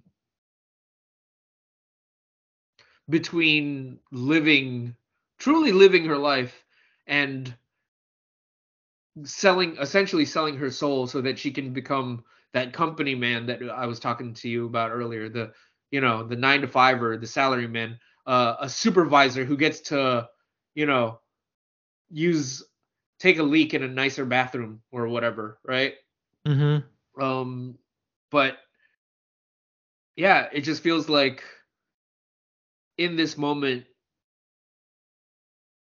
Marcus and Saya are reconnecting and he is throwing her a lifeline and saying we don't have to be this thing and we can we can just like leave it all behind us. And what ends up happening is she chooses to she chooses to get the company car. She chooses to be you know another uh junior partner in whatever company she's in. In this case she's going to run the family business whatever right? Well, like the terms are almost interchangeable. Whatever the term the title may be the point is she's chosen her ambition over her happiness because she thinks that's going to be real happiness for her. Mm-hmm. and if they never see each other again it just feels it just almost there's something about that that almost makes sense as an end to their story with each other right Mm-hmm. Mm-hmm. but yeah I, I mean i still think there's a high likelihood that we will see her again um you know for however that final arc plays out but i have more of a belief now than i did in the past that it's a possibility that this is just the way it ends with Saya. Yeah, Yeah. that makes sense. I was also thinking about Marcus's internal monologue during the scene when Saya leaves him and he's just leaning against the wall.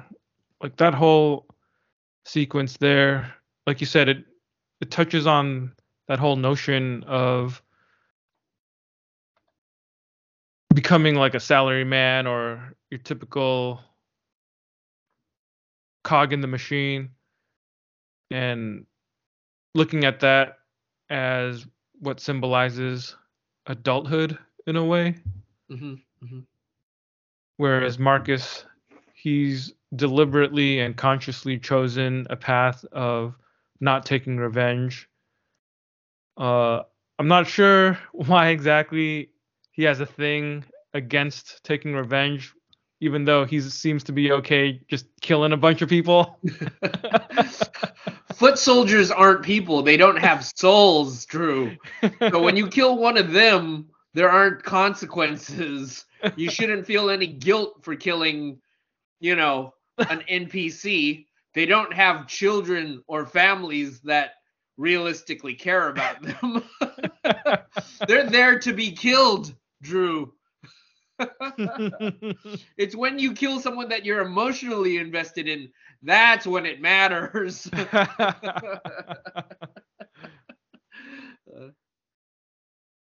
but yeah, just thinking about what Marcus is saying here. I mean, the the big thing when he's actually speaking to Saya and you have the the dialogue, what he says to her is ambition or happiness, Saya. With the gun pointed at her head, that's what he says. And then in the next panel, he says, "Your choice. I'll give you a minute." But then after that, he starts thinking for the benefit of the reader. You know, we're privy to his thoughts here. And I feel like the stuff that Remender writes here in Marcus's head, it does feel like a c- continuation of a lot of the un- ongoing themes that we've seen throughout Deadly Class. And strangely enough, for some reason, I haven't fully pieced this together yet, uh, or in, in, in terms of like how to articulate this thought. So I'm just really speaking off the cuff here. But Marcus's thoughts here remind me of all the various conversations and scenes we've had in previous issues regarding artistic integrity and selling out. You know, just the idea of doing something that you love for the sake of the thing that you love or trying to monetize everything and really go into that hustle and grind and become big so you can make money and you know win if not you can have acclaim a nice car and a big house that you can flex on other people. Mhm. You know, because that's the thing that means anything is your ability to like diminish other people with your wealth. yeah because like Yeah. here listen listen to marcus's words here and then tell me if you can see these words in relation to those conversations about selling out and artistic integrity. Meteors impact leaving craters. What was once what was once a smooth surface is scarred forever. And what's left of us now? Soldiers fighting in a war for dominance a war for status for ego for nothing exhaustedly running a race started a million years ago by a younger person, a much different person, to win a heart shaped award, to disprove every negative voice. And when one singular desire drives us for so long, it can feel impossible to give up on it. You wake up every morning to the same voiceover. What are you fighting for? Do you still care about any of this? And I'll, I'll cut it off there, but just all of that dialogue and and even to the end of the episode or the end of the issue it, it really does remind me a lot of about a lot of the themes we've had in the book about growing up selling out being a youth in rebellion against the you know against adulthood as a concept and yeah maintaining one's integrity in a world that constantly seeks to crush it Yeah, yeah. It's uh it's all like very it'll shake you to the core of yourself if you stop and think about it too much, right? Cuz Mhm. don't get me wrong, um there's still very much a streak in me that looks at all of the crass commercialism of uh of of this industry that we look at, right? Especially comics. Well, not especially comics, but for us, especially comics, because that's the thing that we focus on. But yeah we look at that entire industry and there's a lot there that we can look to as um being virtuous as works of art that are created by people who who have integrity right but then at the same time so much of it so much of the industry itself is just polluted by the singular goal of you know making money yeah so it's yeah. it's hard for us to ignore these things uh, because it affects so much of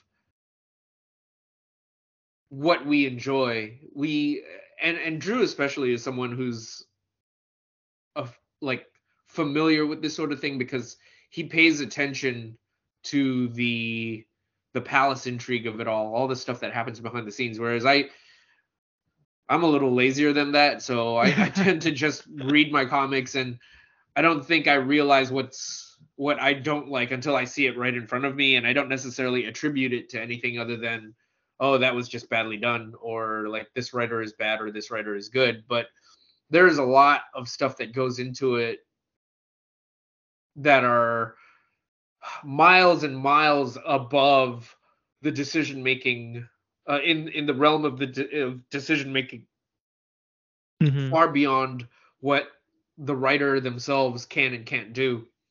So yeah it's it's it's a part of everything it's in the dna of everything is it just feels like once you create something um it isn't long after that the question of how do you make money of this and how out of this and how do you keep making money out of this it isn't long until that question begins to pop up and it begins to really affect how things are done. And I don't know. Realistically speaking, the second that the question of how does this affect the bottom line line comes into play, uh, once it, that becomes the primary question that you ask yourself before you do anything, um, yeah, you've just kind of sold your soul a a little bit. You've just, you know, degraded the the purity of whatever it is that you're making. So Yeah, it's almost like a critique about the intent or the emotions behind the artist creating the art. Like I think a lot of times a lot of people critics even want to disassociate the artist from the actual art, meaning we critique the text in and of itself and whatever the original creator might have intended his art to mean, it it doesn't matter because we're just reading what we have, you know. We're we're just examining the text itself devoid of the outside context. If we have to look beyond these pages for context, then that's not important. But then there are also there's also a method of criticism that involves looking at the context, you know, thinking about who created what and for what purpose. And I do think that at least for me that that's something I care about because yeah. I knowing that somebody is a creep, it does affect my ability to enjoy a piece of work. To be honest, you know, it's that's just how it is. And if I didn't know something about other some of the people, maybe I could enjoy more stuff. But I can't help it. And it's not that I necessarily go out and do research on every single person I whose work I enjoy, whether it's books or comics or music or or whatever. It's just, you know, if something bad, if that person does something bad and makes the news, then I'm probably gonna notice it, and Yeah. it'll yeah, be tough for yeah. me to pretend I didn't hear that. Yeah, yeah, absolutely. I mean, it's a it's a hard line of distinction, and I I think there are some people who find it easier to just not think about it and just purely focus on the the way that the work makes them feel Yeah. because you know maybe you can make the argument that there are some things that you should just enjoy in a vacuum so that you know you can critique it without all this other stuff but we I don't know we just don't live in that sort of a world and if like someone is an awful person in real life and they create this um incredibly moving work of art it does taint it because all of a sudden none of that none of those sentiments mean anything anymore because um anything that i would trust have the thought sincerity of it. exactly anything that i could have thought was sincere about it is now just It's compromised. It's compromised it's man, it's manipulation is what it is. mm-hmm, and i just i just can't Yeah. So that's why when I look at that scene, I'm looking at page 42 on the digital trade. But that scene when Marcus is leaning up against the wall, just reading his dialogue, like you can apply that to comics, man. Like just think of think of comics when you hear these words. What was once a smooth surface is scarred forever. Mm. And what's left of us what's left of us now? Soldiers fighting in a war for dominance, a war for status, for ego, for nothing. yeah that one line in particular um where it talks about how you know we're all running a race that a younger man started much much longer ago Mhm. and like how none of it really matters anymore like i think it it it kind of points to that idea of what happens when you make when the very first piece of art that you create is probably the most sincerest form of whatever it is but then Mhm. over time it just becomes a copy of a copy of a copy and as that goes by, it just loses all meaning and it just becomes nothing espe- Yeah. essentially. Um yeah. It's it hits hard. It hits hard. It really does. It has heavy middle-aged man vibes. Like I- know Marcus in the scene. He's probably what in his late 20s, maybe like- his early 30s. yeah, yeah, that's what I was presuming as well. Yeah, but he feels like it feels like his soul is much older, which is what makes me feel like we're getting a glimpse into Rick Remender himself here. Yeah. it's weird. Yeah, I believe it. Cause Rick Remender is probably a little older than us. Yeah. You know, potentially maybe not quite a decade, but maybe just under it. Yeah. Yeah. And it's just a well, I mean, I'm not quite there yet, but I you know, I'm on the cusp of that. I see what it looks like. I can see it on the horizon and it is not going to turn out well for me. But you know, when it hits, it is going to be it is going to be dark and foreboding. yeah. Yeah. but but I see it and I know what he's talking about and I can't help but like hear the those voices in the back of my head talking about where my life is going to be. What it what am I going to think when I have to look back at my life and I have to consider, you know, um, Yup. what I do and why I do it. Yup, that's right. Yeah. All right. Well, you got anything else or you want to move on to issue 51? We can move on to issue 51. All right. In okay, I don't know if I'm gonna pronounce this right, but I'll try my best. In Quintana Roo, Mexico, Marcus is on a job where the voice of Master Lin critiques his every move from beyond the grave. It is 2005. Marcus kills his target, a cartel warlord who is cheating on his wife. He allows the lover he allows the cartel warlord's lover to live only to immediately have her bring attention to his presence.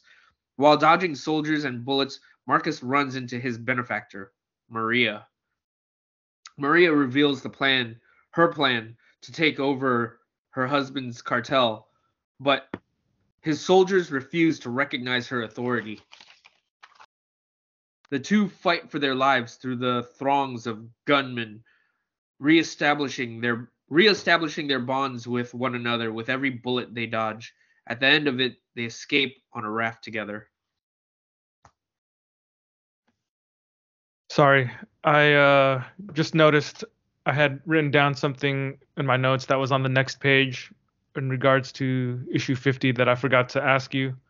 Oh, okay. So, yeah, if you don't mind me going back to the end of issue 50, the way that it ends, um, there's some intro- some more introspection from Marcus, and he's it it ends with a couple lines where he he says, uh, "I'm not here to save Saya. I'm trying to get her to save me." Hmm. What does that mean? I think I think he talks about it a little in in that same like series of panels. Um but I think prior to that moment he talks about how he wants to make the change for himself but he's too afraid to to make the leap. So So do you think he's someone who actually wants to continue living for revenge? Mm,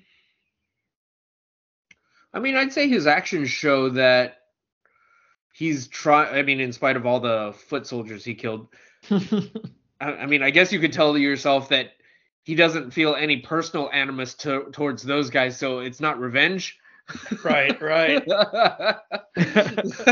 so when it comes to the one guy that truly wronged him, that's when his sense of grace and mercy kicks in, and he becomes high and mighty about his uh for, sense of forgiveness and how he wants to, you know, uh renounce revenge and violence in that specific scenario. right. um yeah i you know the the the joking aside, the fact that he kills a hundred hundreds or like dozens of these um you know for the better lack of a term nobodies. Mhm. um yeah I, I think we can take on face value that he doesn't want to be part of this life. And if we look at the course of his life up to this point this is something that he's been this is something an idea that he's been going back to for years since his high school days. Even though he it, even though he's concluded not to renounce violence in its entirety because again he's still okay with killing people but he he sets up these odd almost arbitrary rules for himself. I remember when the battle at the school at king's dominion was taking place um when stefan was about to kill shabnam he he like pulls rank on him on stefan and he tells him we agreed we're not going to kill any of the kids. We're only going after the staff. And even then he tries to convince himself that it's for their own safety as much as it is for any sense of revenge right? Because the reason he goes back to king's dominion is if they escape then they will forever be living with the threat of this school over their shoulders. Um, if they allow the school to continue to exist, it will continue to perpetuate the kind of people that live this kind of life that will continue to infect the world with this worldview of, you know, violence as the key to all of its problems as as as um the belief that we need to build a future of tomorrow's most heinous, most terrible people. Yeah. Um, so again, he convinces himself to go back to the school to like bring the walls down upon itself because in his mind that's the greater good.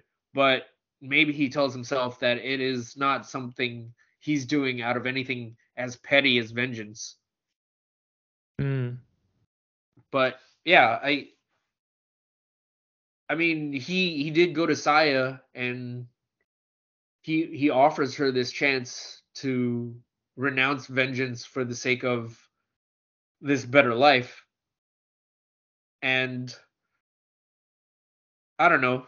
I think I want to take it take that offer on face value. I, I want to believe that um that was his intention and that ultimately what ends up happening is what he says there in that moment at, at the end is that yeah in spite of it all maybe he is a coward who can't help but revert to type when this is all over.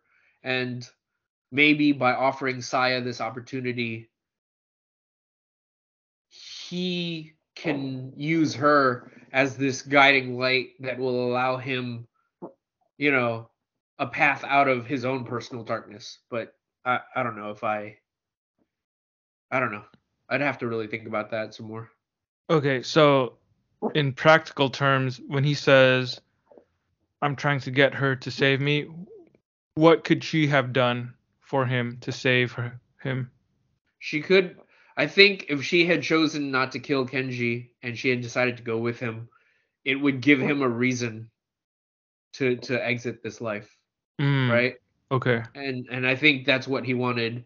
He presented her with this option so that he could see someone he could be with who would give him an incentive to leave and They could just live on the beach with their money and Yeah. be happy. Yeah. exactly someone that can also be an inspiration to him because he can look at her and he can see oh it doesn't have to be all terrible she chose uh forgiveness she chose mercy and if she can do it i can do it Yeah. Okay. That makes a lot of sense. That help that helps clear things up quite a bit. Thanks, man. Well, now I'm curious. What did you think was going on? I wasn't sure. That's why I had it just written in my notes. I was like, what do the final panels mean? That's Oh. what I wrote in my notes. Okay. All right then. uh, All right. So yeah, moving on to issue 55. Then it, this one's another kind of action heavy story. 51. 51. Yes, 51. It's another action heavy story. We're now in the year 2005, and the, it's a funny thing that Mar- Wes Craig decided to uh, do his spread for the year 2005, capturing the moment when Kanye West famously or infamously said George Bush doesn't care about black people. Yeah, that was that gave me more questions than the final scene of the last issue because I I didn't know exactly what that was supposed to signify. Maybe that was just the defining moment of 2005. yeah, perhaps it was. Anyways, go ahead. No, that that definitely tickled me too. Like I Yeah. don't know what I was expecting him to draw for 2005, but that moment it definitely elicited a chuckle from me. Yeah, yeah. Actually, what we were just talking about kind of bleeds into the beginning of this issue mm-hmm. because when we start out the issue, Marcus is out there, and this is after Saya's left, after she's made her choice, and you would think with all that talk, Marcus would have been done with the life after that, right? But we jump to 2005, and he's still very much an assassin, still killing people for money, doing what he does. And that's where we start out. So I think logically speaking, if we go back to that last line of how he needed Saya to save him, hmm if he was strong enough, if he was brave enough, after after that thing with Saya, he would have led this whole other life. He would have been done with it. But instead, in 2005, he's still very much an assassin. He's still assassinating for money, you know? Yeah, he assassins down the avenue. Yeah. Yeah, exactly. Just a little Wilco reference for all y'all. but um I, yeah i think in my mind that just confirms that maybe he isn't brave enough to to make that leap on his own. And honestly by the time we get to the end of this issue and you know a little bit of a spoiler but by the time we get to the next issue we see what happens when like what it is exactly that gets him to give that all up, Yeah. you know? So, And if Yeah. anything, it even kind of feels like at the beginning of this issue, he's even ever so slightly more unhinged because he's still talking to. We see him in his own mind talking to Master Lin while he's doing his infiltration and killing these NPC foot soldiers. yeah, yeah. So it's like Master Lin is still a part of him inside his own mind. See, that's an interesting thing too, because after we learned about what happened at the end of King's Dominion, here we are. We have gone X amount of issues and we haven't seen Master Lin. You even asked me at the end of that volume whether I believed Master Lin was actually dead or not. Um, and here we are now, and this is the first time we see him, and he's this mind ghost that talks to Marcus when he's on jobs, and this is the first time we see him, uh, and the capacity that we see him in. I still think there is a chance that Master Lin could be alive, um, you know, for the sake of whatever Rick Remender is trying to communicate once he gets to the end of the series. There's still a possibility that he could tell a story, uh, that he could bring Master Lin back, reveal that he's actually still alive, but that that is getting slimmer and slimmer. That that possibility. I'll I'll I'll admit that. okay. But- okay. um i don't know i'm i, I guess i'm kind of curious because it's such a stark decision to like bring master lin back in that way I, I i did you wonder at all why why why now why here I guess I just assumed the last few years have been even rougher on him because in the previous issues, we didn't really get an indication that he was having this imaginary Master Lin voice in his head. But now we not only get the voice, but we get a visual representation of him in the art. Hmm. So it's it's almost like Marcus. The longer Marcus continues down this path, the more and more Master Lin gets proven that he was right about Marcus. Hmm, hmm. Like as far as much as yeah. Marcus wants to keep on running, keep uh as much as he wants to keep on running away from King's Dominion and all the things that all the philosophies and and the worldview that Master Lin was representative of, it, it seems like Marcus can't really fully escape that as long as he continues to be an assassin, as long as he continues to keep on killing people with violence, whether or not it's for revenge or simply because he needs money and it's his Mm. job. I guess it, it- in a way that's immaterial because when it comes down to it, the fact that he's still an assassin just shows that Master Lin turned him into the perfect graduate Mm. student of King's Dominion. Yeah, yeah. Right. And it's again, just going back to that last volume, like there is a period after King's Dominion where he just becomes this slacker and we don't really see the moment where he goes from being this slacker to you know, a super assassin, but when we see the time skip, there is a change when that actually happens. Yeah. and and maybe you can even say even when he was this slacker that was just bumming off the world even then he was still killing people for money. So at the end of the day he didn't have any other skills to fall back on and that's just what he ended up being because he didn't know what else to do.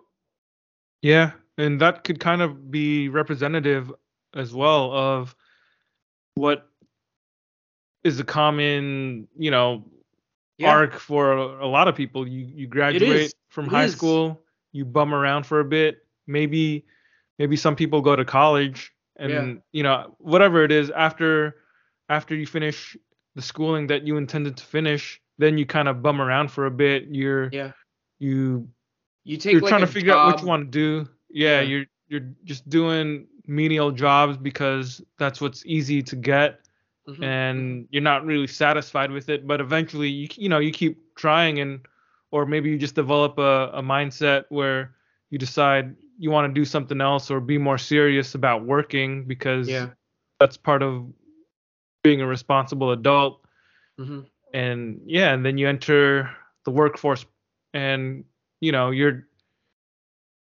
it's it's not to say that whatever pizza delivery job or menial task you were doing before wasn't part of the workforce but now you're you're trying to be you know one rung up the ladder professionally speaking. Yeah yeah yeah. It it reminds me of people who like graduate don't know what to do and they just take whatever job and they initially look at that job as oh this is just going to be something i'm going to do for a summer until you know that other thing falls into place and i do what i really want to do. But then like 10 years passes and next thing you know like that summer job that you took at a plastics factory or a paper factory or whatever ends up being your career Mm, you know? Yeah. Uh, because maybe because you didn't know what else to do you didn't think you had any other skills for anything else but but that does seem to be the track that marcus is on here where he it, again it just goes back to that idea to like to that idea that we all inevitably inevitably just become our parents, right? Where um he does this job wh- when he's bumming around, he's just killing people just for, you know, drug money or whatever and then years later all of a sudden he's a super assassin.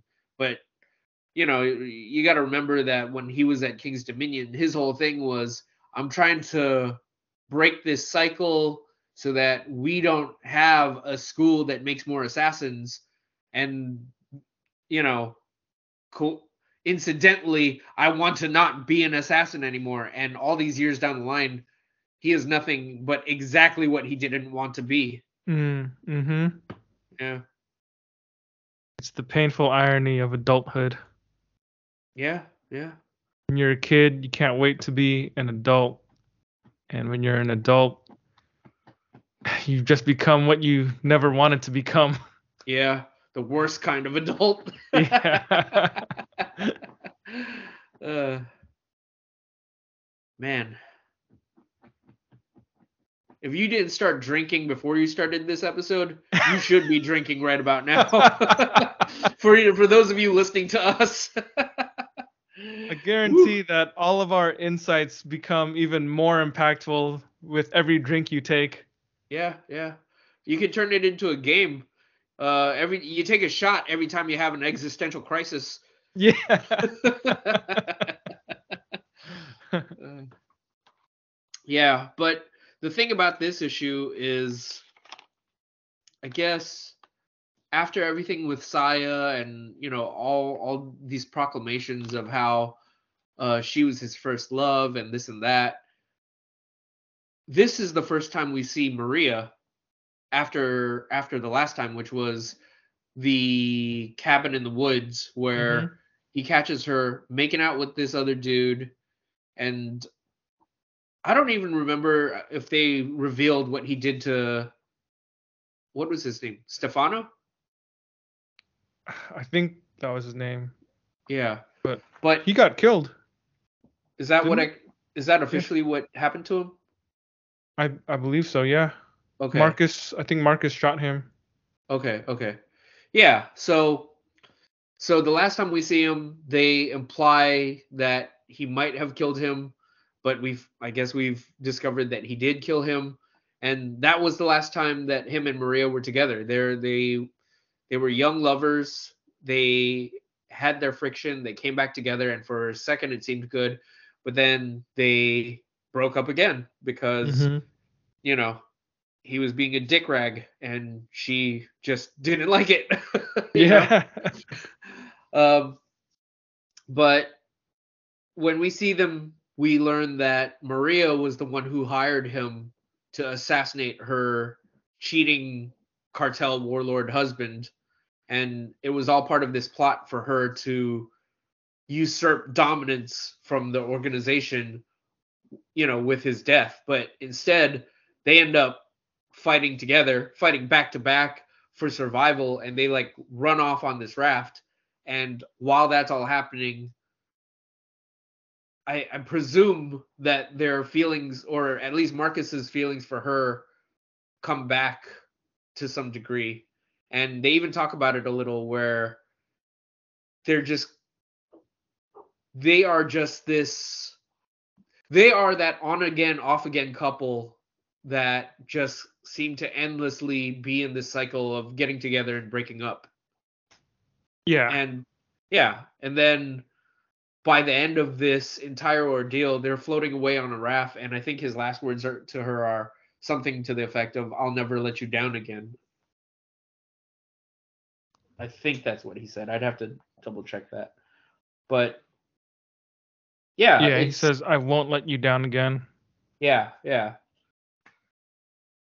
I don't know. This this particular issue does have a lot of action.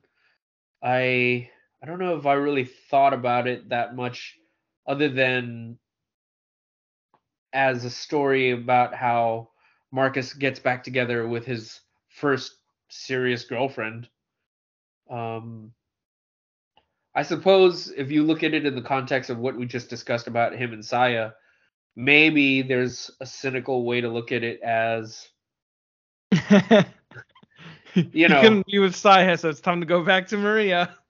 there's that or you know there's the possibility that he was just in such a dark place that when maria maria presented herself to him as this lifeline he offered it to her and you know due to circumstance or whatever they she ends up taking it and he finally gets the path out of the darkness that he's always looked for Hmm. Yeah, I could see that too. Yeah. So, I mean, there's a way to look at this where it's like, oh, these two lovers, like, they were meant to be together. So even when they break up, they ultimately end up back together again, anyways, because they have to. That's just their fate. But then there's also the idea that he's just taking whatever whatever exit he can to get out of his dire straits. Maybe, yeah. Yeah. One thing I want to comment on that I don't think I've mentioned yet is that during these, this, I guess, these time skip era portions of the book, now that we flashed forward into the future, the way that Wes Craig draws the characters aged up looks pretty dang good. Like you can tell that they look like who they were when they were kids, but you know they're You can also tell that They've they've, grown up. Yeah, exactly. You can see the age. Yeah. That's some good character design work. Yeah. And, you know, not to get too spoilery, but when we get to the next issue, I feel like you really see that even more. Mhm. It's more Mhm. pronounced. But we can get to that when we get to issue 52. Yeah. Yeah. Speaking of, if there's nothing else, I can go into issue 52. Mm, let me just check my notes real quick. Yeah, I don't have anything else. Okay. It is 2006. Marcus works as a struggling writer while Maria is a nanny. They live in a small home. It's a humble existence, but they love each other. One day, while preparing a meal, Maria feels a debilitating pain that would cause her to drop her food. Over time, this pain would become much, much worse, and it would affect their livelihood. But in spite of that, they vow never to return to their former lives. One evening, with the pressure mounting, Marcus is tempted to return to the life. He comes to his- senses, and on June 6, 2006, he drives down to Santa Cruz with Maria. Meanwhile, writing a letter to their future children about the life lessons that he's learned. Marcus then proposes to Maria, and the two take what little money they have and throw together a wedding in Vegas. Tasawi, Zenzel, and Helmut are, are in attendance. It is a time of great joy. In Pasadena, Stefan is now in a relationship. Using social media, he follows the shenanigans of his former friends during their wedding. He's happy to see them happy, but doesn't regret skipping the festivities. Some things are best left in the past. As he goes to check on his lover, he finds him shot on the ground. Shortly after, it is his turn. A figure clad in black checks Stefan's laptop before they disappear into the night. Yep. Yep. So it really feels like we are entering that final phase. Um, I think, I think it's fair to say that all of the loose ends have been taken care of, except for one, and we're pretty confident we know who that one last loose end is going to be. Shabnam. Yeah, that's right, Viktor. he survived all these years, man. He was a cyborg all along.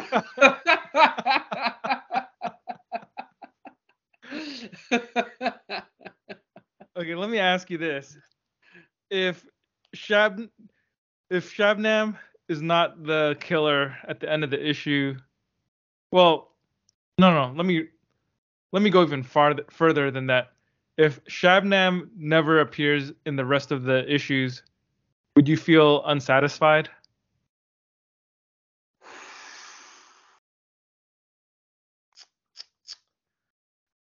No, I think at this point I have enough faith in Rick Remender that if he chooses to do something like that, it's intentional and he's doing it for effect. So if he chooses and if it turns out that it's not Shabnam and you know he has some other reason for it being somebody else, then I'm open to seeing what it is because you know this is just one molecule in the entire strand of the entirety of the work of Deadly Class. So he has a vision, he has something that he's trying to communicate. So he also has my trust and my faith that whatever it is he's going to do okay um, okay. is a part of his greater overall messaging. So yeah i i i wouldn't be i don't think i'd be upset if it wasn't shabnam. Okay that's fair. Yeah. Yeah. Yeah. I mean i suppose technically speaking we do have two major antagonists left but i imagine that they're going to be bound to each other in one way or another or or at the very least by the time we get to the end uh the final volume we're going to see what exactly happens to them Brandy Lynn becomes president of the United States of America. Yeah. That would not surprise me. if, like honestly speaking, if that ends up being the thing, um yeah. Here's here's another thought that I had. Um, but I don't remember what year this series actually came to an end. But it'd be kind of interesting if the very last chapter of this book ends on that present year. That'd be mm. that would be quite a statement on modernity. yeah. Yeah, it yeah. would be. It would be. Yeah.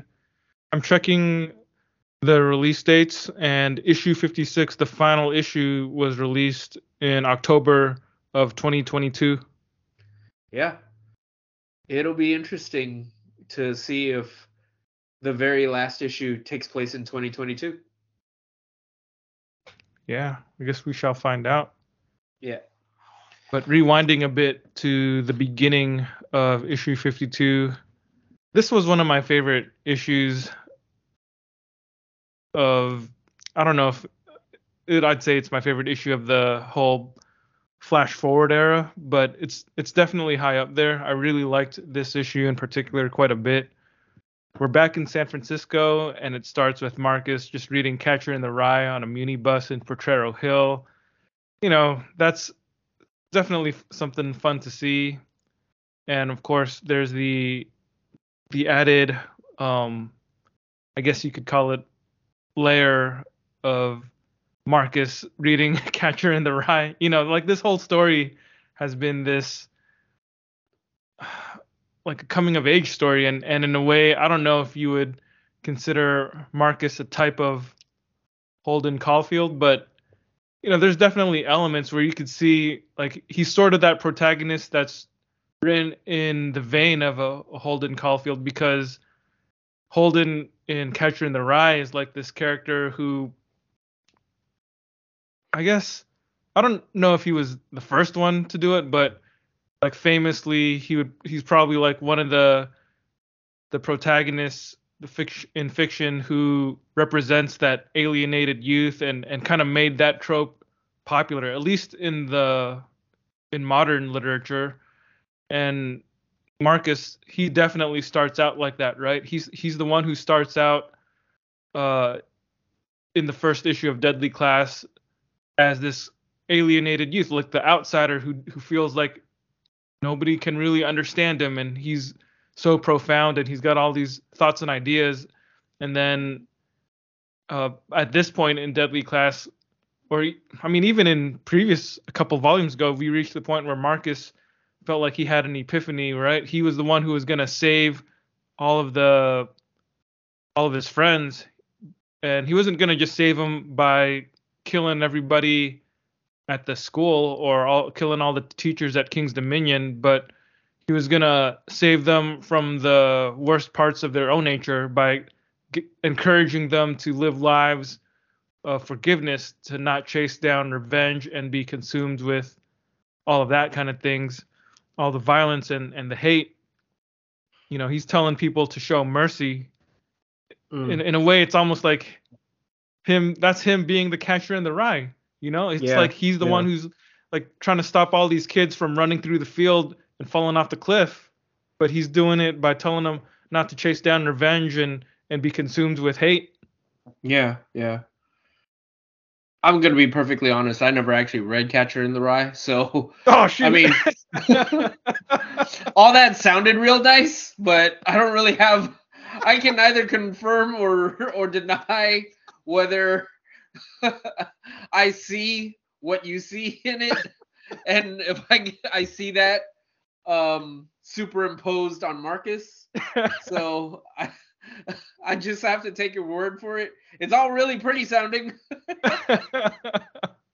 I mean, what I do know of Holden Caulfield is he is kind of the stand-in for every edgy teen who thinks that the world doesn't understand them. Mhm. Um, and that's essentially what Marcus is. Just this one kid who thinks if the if everybody just understood the world the way that I did, we would all be so much better off. But they don't, and as such, I am a tortured soul because of it. I, I would recommend reading Catcher in the Rye. That's a that is a good book, man. It holds up. I, I'm sure it does. I believe it. It's just it's one of those um classics. There's a reason that they teach it um you know to to high school kids, but I I, I think I just whatever English classes I took for whatever reason they just never offered that. so yeah. so you know, it, and and I get it. Like everybody has a different uh syllabus that they go by. So Yeah. I just hap- I just happened to dodge it by Yeah. by completely by accident. So Yeah, um, I, I hear yeah. you on that because I was an English major in college, and there's still tons of classic books that I've never read just because whatever classes I happened to take, for whatever reason, the teacher didn't include like The Great Gatsby in the syllabus. So I've never actually read that, even though that's Yeah. a pretty A famous classic. work. Yeah. yeah, yeah, yeah, exactly. You know what's up. Mm-hmm. Then we have the splash of the year 2006, and it's a news article about Hussein getting caught. Yeah, Big headline Yeah. from that year. yeah, But yeah, once we get past that, we we see Marcus and Maria living peaceful and domestic lives, and he's become this low-paid journalist writer, and she's a nanny who works for rich yuppies. But they just appear to be happy because they're with each other and they've walked away from their violent past. Marcus was a guy who always liked to write, and even though it seems like he's not a fan of his editor or the work isn't you know the best paying or the most glamorous the fact that they're together it kind of negates most of that unhappiness. Yeah, and they're they're just at peace with each other and they're living pretty plain humdrum regular lives yeah. It's it's super humble. Like I cannot use that term enough, but it's a very like it's a very happy existence. mm-hmm. but but like all stories inevitably like all lives really I, I think we take for granted that the moments of peace are a gift to us.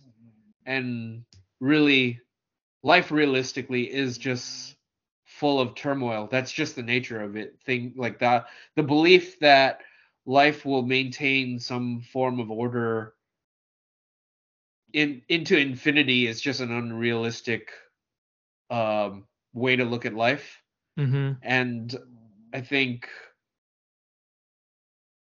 whatever moments of joy that we have, um, however brief they may be, we we often fail to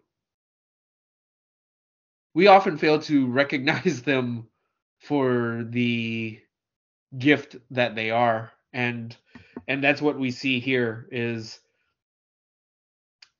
they're they're happy but it all eventually comes to an end when the realization when the revelation is made that Maria has this uh has several diseases or or uh, health medical issues uh, they eventually reveal that she may have some form of lupus or she may have some form of arthritis that you know it's either muscle or nerve uh, damage that makes it so that she has these spasms and she ends up dropping things. She can't sleep at night and she just you know lies awake in pain. And but in spite of it all they have each other. And still things get worse because you know she, when she's at work and she feels this pain she drops something and her employer sees it and he's afraid that she's going to drop her child and she ends up losing that job. And you know that's another source of much needed income for them that they've just lost a, a revenue stream. And like any like anybody in in that position the first thing that Marcus does is he begins to contemplate. He they've made this promise to leave their former lives behind but there's this understanding that the money would help them Mm-hmm. that in spite of whatever his principles are again going back to what we talked about in the previous issues how it took him this long to find something to get away something to give him a reason to get away from this life and now we are at that point where he has left that life behind him but because of money because of the money issues it's that sad thing of I don't have any skills. This is the only thing that I know how to do. This is the only thing I can do. This is the only thing that I'm good at. And because of that, I have to go back to it. That there's that thought that arises for that split second where he feels like if I'm if I need to do this in order to help pay the bills, in order to take care of my loved ones, then I will go back to it. And it's a tough moment for Marcus, but inevitably he he rejects that, and I, there's something beautiful about that because he turns he turns away from that and he decides to just go on this road trip with Maria down to Santa Cruz, and then from there he decides to propose to her, and they just decide if we're going to be broke, we're going to be broke together and we're just going to be happy and we're just going to love each other. And it's all very like uplifting, even though they are in pretty, they are facing some pretty dark times. Mm-hmm. Maybe it's kind of, maybe it's kind of saccharine, but there is a, a beauty to that whole thing. Yeah, I definitely thought so. Yeah. Their whole story together throughout this issue really does feel like we've seen them grow up quite a bit compared Mhm. to where they were when we first met them as teenagers.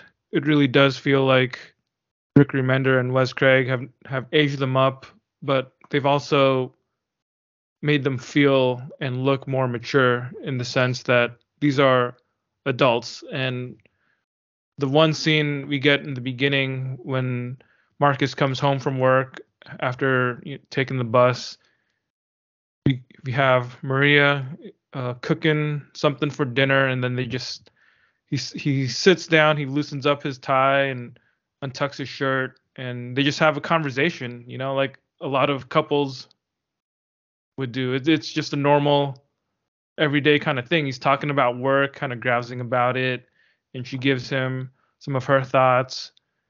and you know that's when uh, she has one of those uh, physical spasms affecting her. And that kind of changes or takes the conversation into another direction. And then we you know we we move on to these other scenes of their of their life together. But there's just something about it man. It, it actually reminded me of a verse in the bible. And i recognize the uh, irony of quoting the bible because there's also a scene in this issue where they talk about how christians are awful. But there's this verse in the bible in in first corinthians chapter 13 verse 11 Paul writes, When I was a child, I spoke like a child, I thought like a child, I reasoned like a child. When I became a man, I put aside childish things. And it just made me think of, yeah, that, this sequence made me think of that verse because if Deadly Class is a story about growing up, then this is a natural indication of the difference between the past and the present of these characters' lives. You know, we've really seen them grow up. They're no longer speaking like children. They're no longer thinking like children. They're not reasoning like children.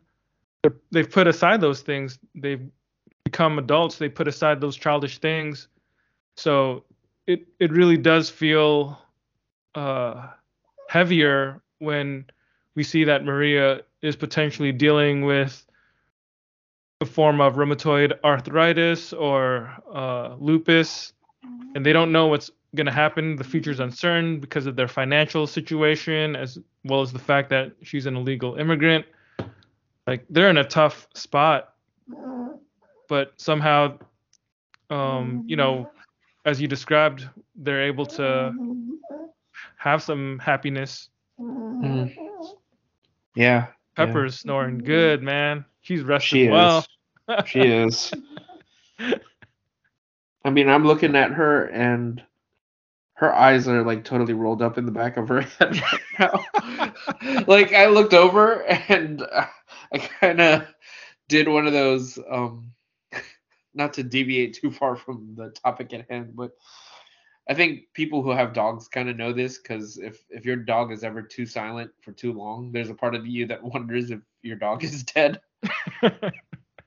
so I looked over and like she is completely out because all I'm seeing is like the whites of her eyes right now. yeah, there's also this uh the sequence that you mentioned earlier during your your synopsis where Marcus and Maria end up taking a drive to Santa Cruz and that's overlaid with this narration which is this letter for his future kids that he doesn't have yet. Mm-hmm. But yeah, that's a that's also a great scene, like a, a great sequence. Yeah. Like like first it's of all, filled with so much hope. yeah, it is, and and that that first uh, opening panel where they're driving down uh, the coast and and he says first off june is the best time to drive down the one from pacifica to santa cruz do this at least once he's he's absolutely correct on that yeah. Because, yeah.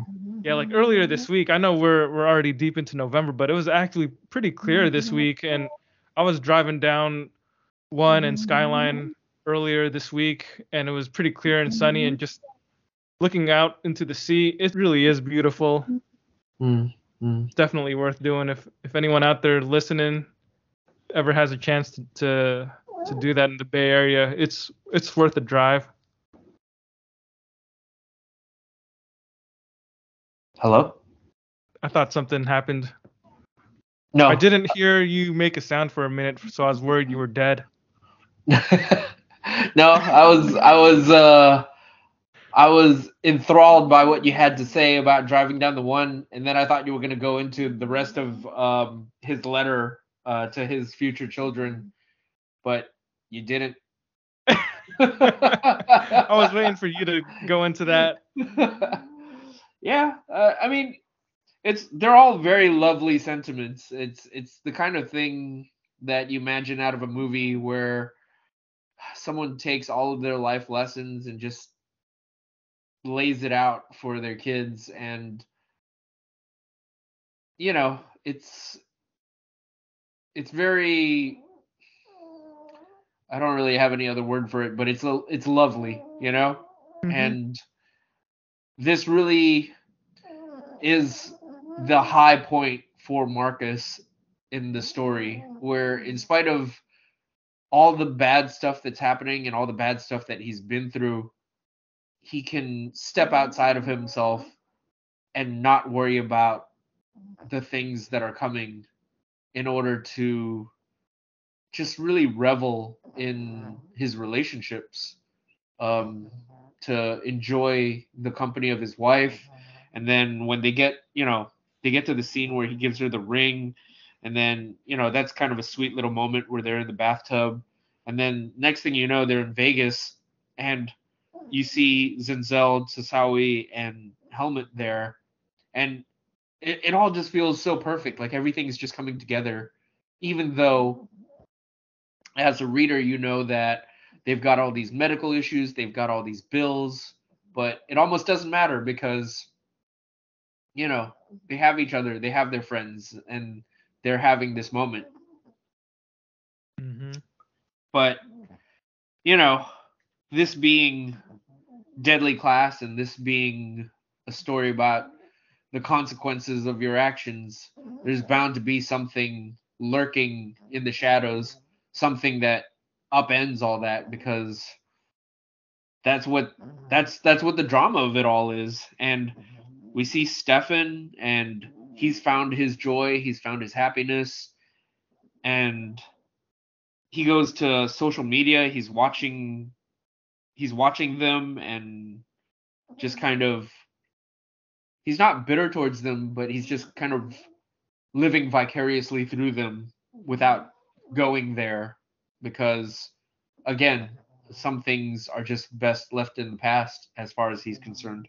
Mhm. and then when he goes to check in on his lover he's found that someone shot him in the head and shortly thereafter he he gets got.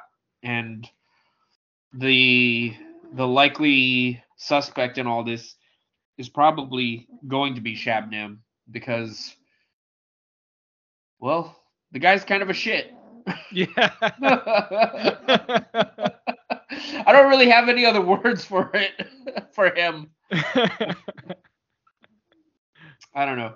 Did you so in the build up to this there was all this all this happy stuff that was really good. It was really heartwarming and wholesome to watch all this stuff happen.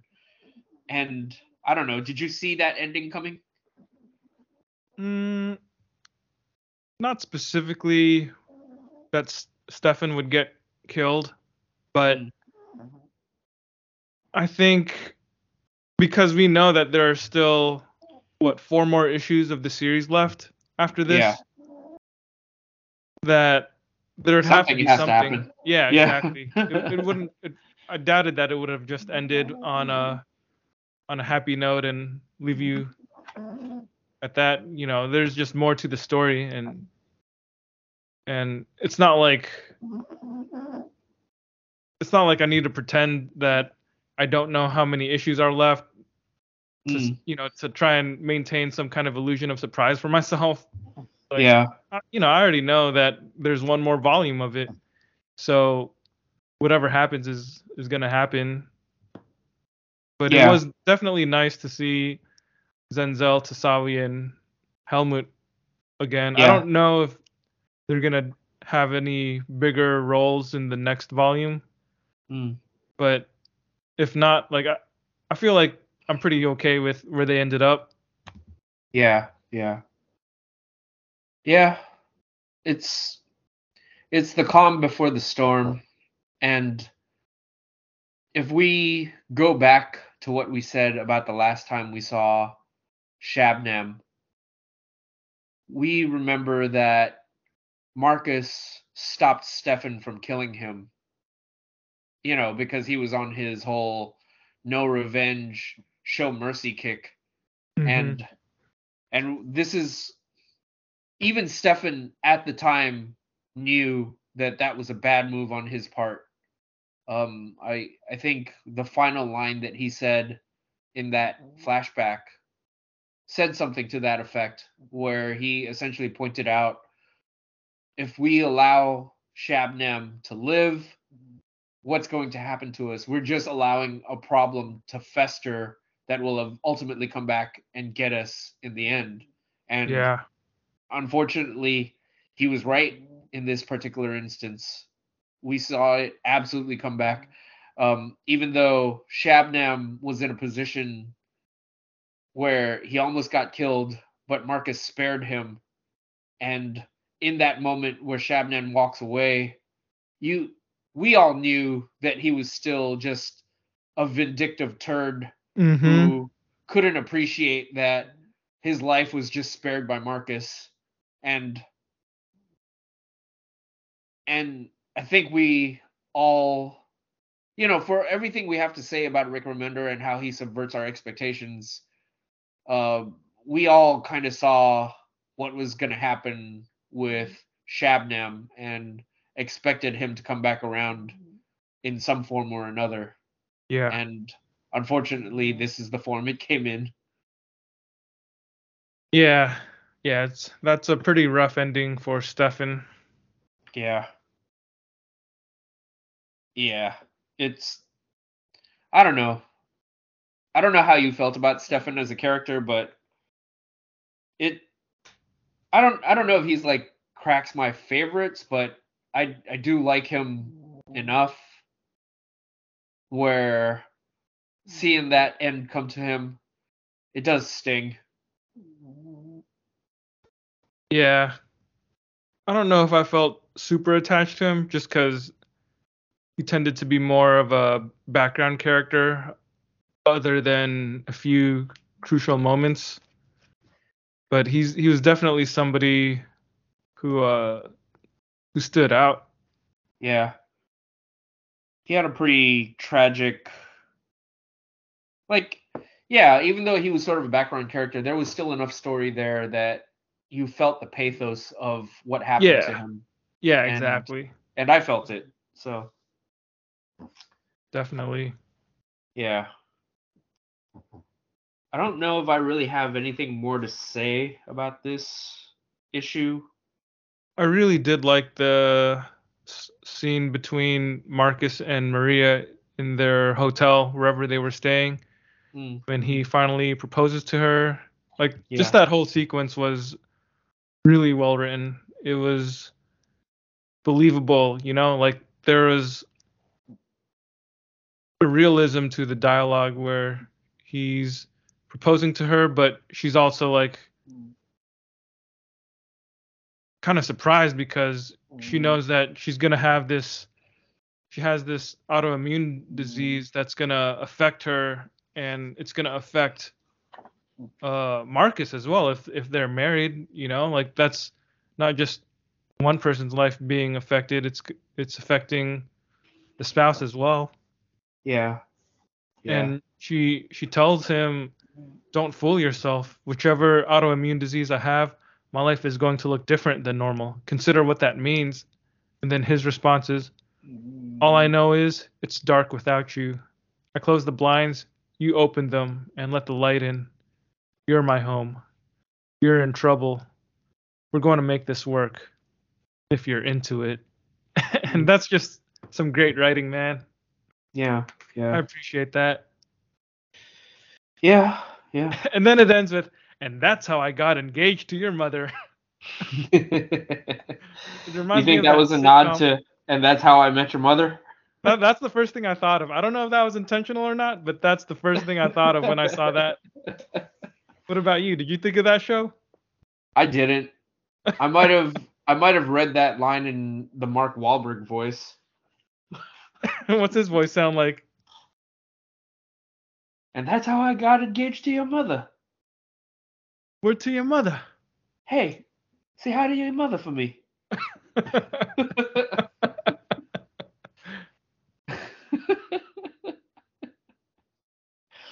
oh man, the places we go on this podcast.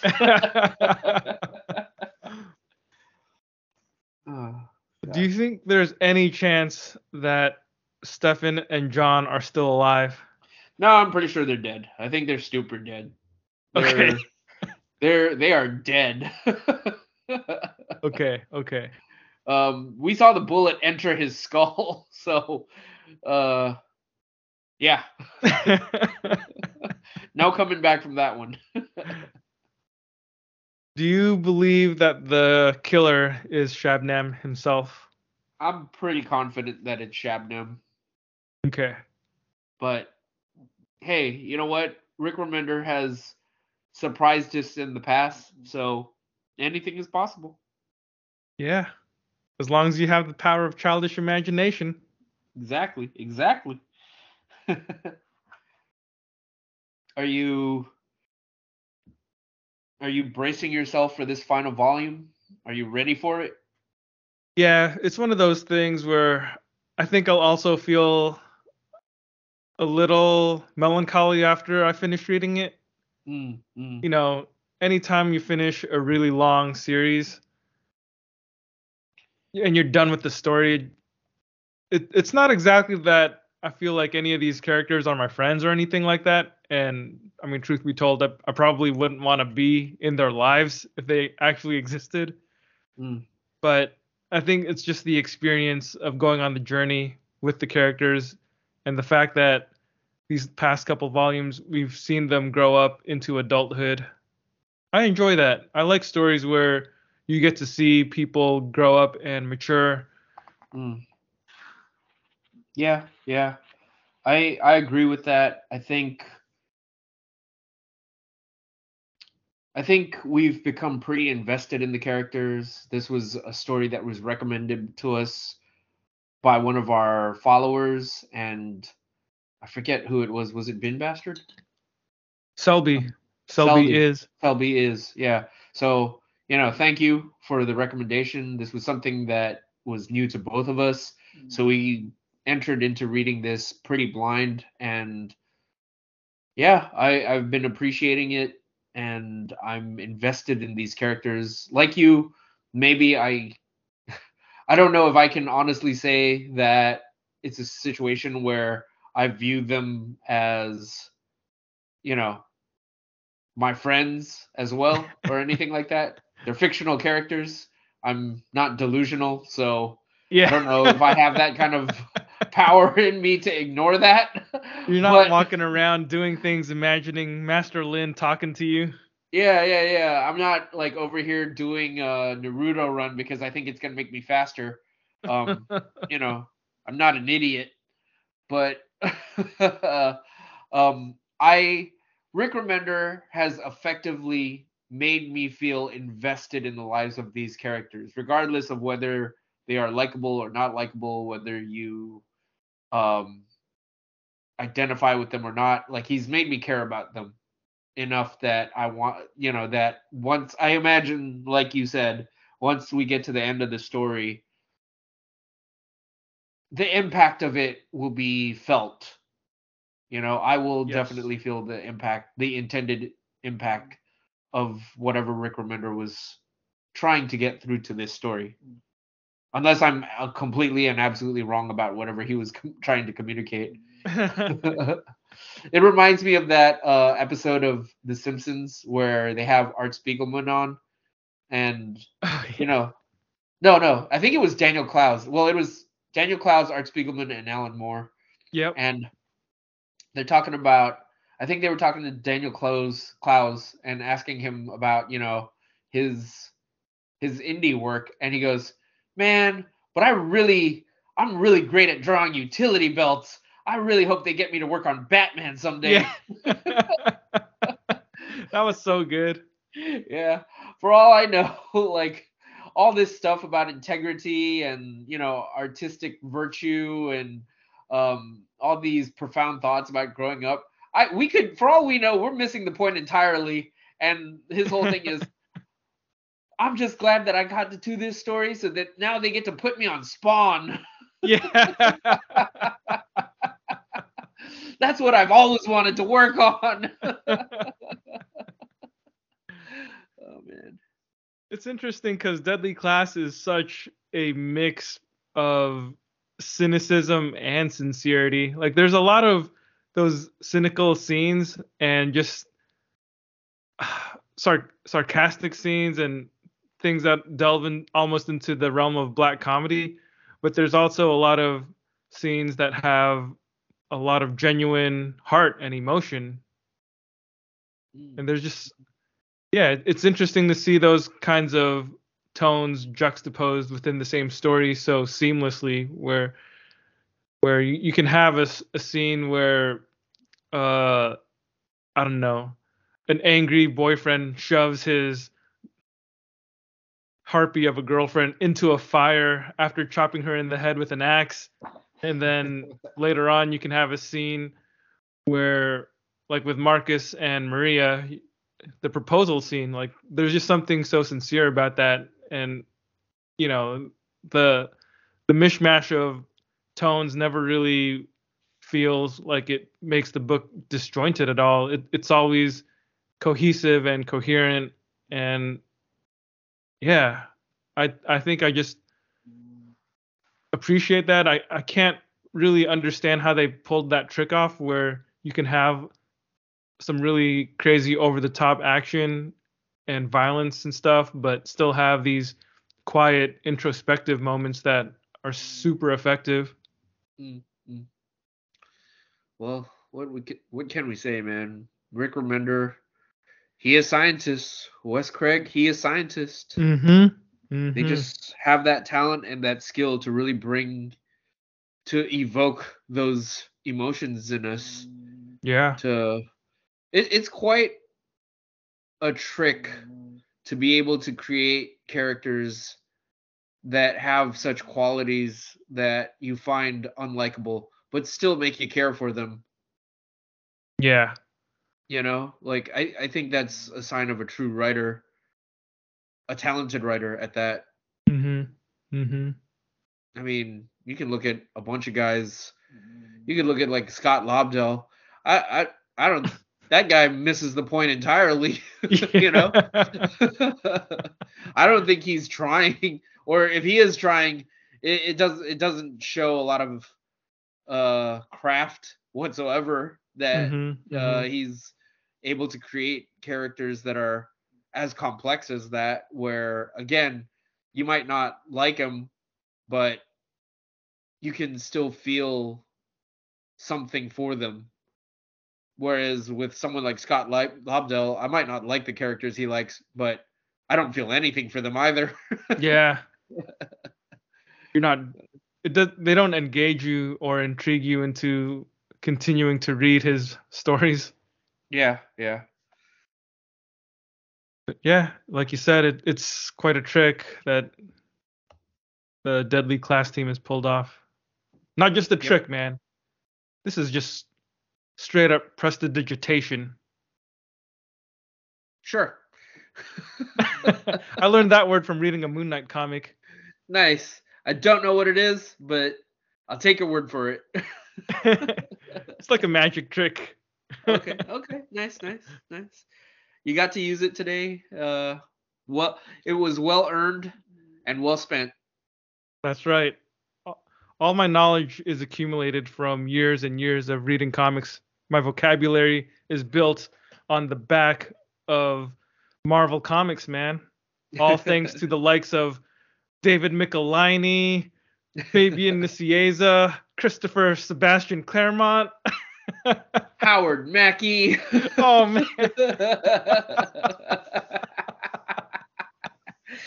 oh shoot so terrible all right well anyways is there anything else I guess that's it. Yeah. We'll have to just stay on the edge of our seats as we anticipate covering volume 12 next month. Yeah, yeah, it's going to be it's uh it's going to be an interesting one cuz even talking about it right now like I'm I'm not necessarily overcome with emotion at the idea of it, but I don't know. Maybe somewhere deep in my subconscious I feel I feel that feeling that you get when something comes to an end. Mm-hmm. Yeah, yeah. All right. Well, if anyone would like to contribute to the conversation, please feel free to hit us up. You can email us at between the gutters podcast at gmail.com. You can X at us at x.com. you can thread at us at threads at between the gutters on threads. You can DM us on our Instagram at between the gutters. That's probably the best one. Uh, we we've got a decent following on Instagram. We're we're Yeah. happy for all the people that follow us on there. Shout out to all of you guys. Thank you for following us. Thank you for interacting with us when uh, we post anything. We're so happy to hear from all of you guys. Plus, I And, feel uh, like Instagram, out of all the various social media networks, it's it's got the least toxicity, at least when it comes to our comics posts. That's true. That's true.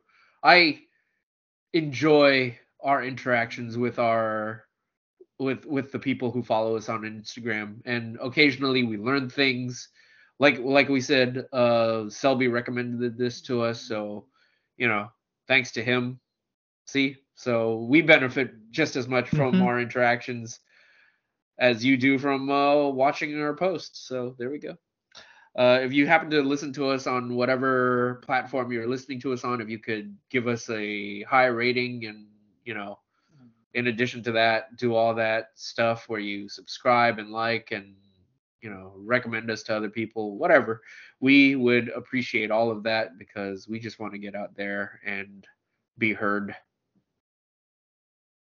That's right. Thanks everybody for listening. Next week, in our next episode, we are going to do the next installment of our DC Top 25 countdown with number 23 on our list. You want to tell them what it is, or are we going to keep that under wraps until the episode comes out? Oh man, how have we been doing this? Have we been telling people? I I feel don't like think so. I don't think so, right? Okay.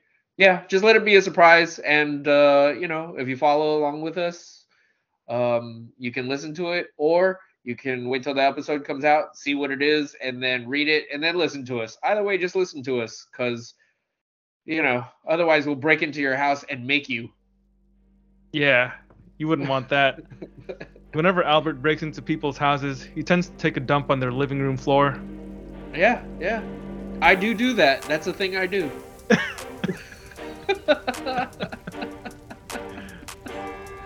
All right, thanks everybody. Catch you next time. Peace. 拜拜。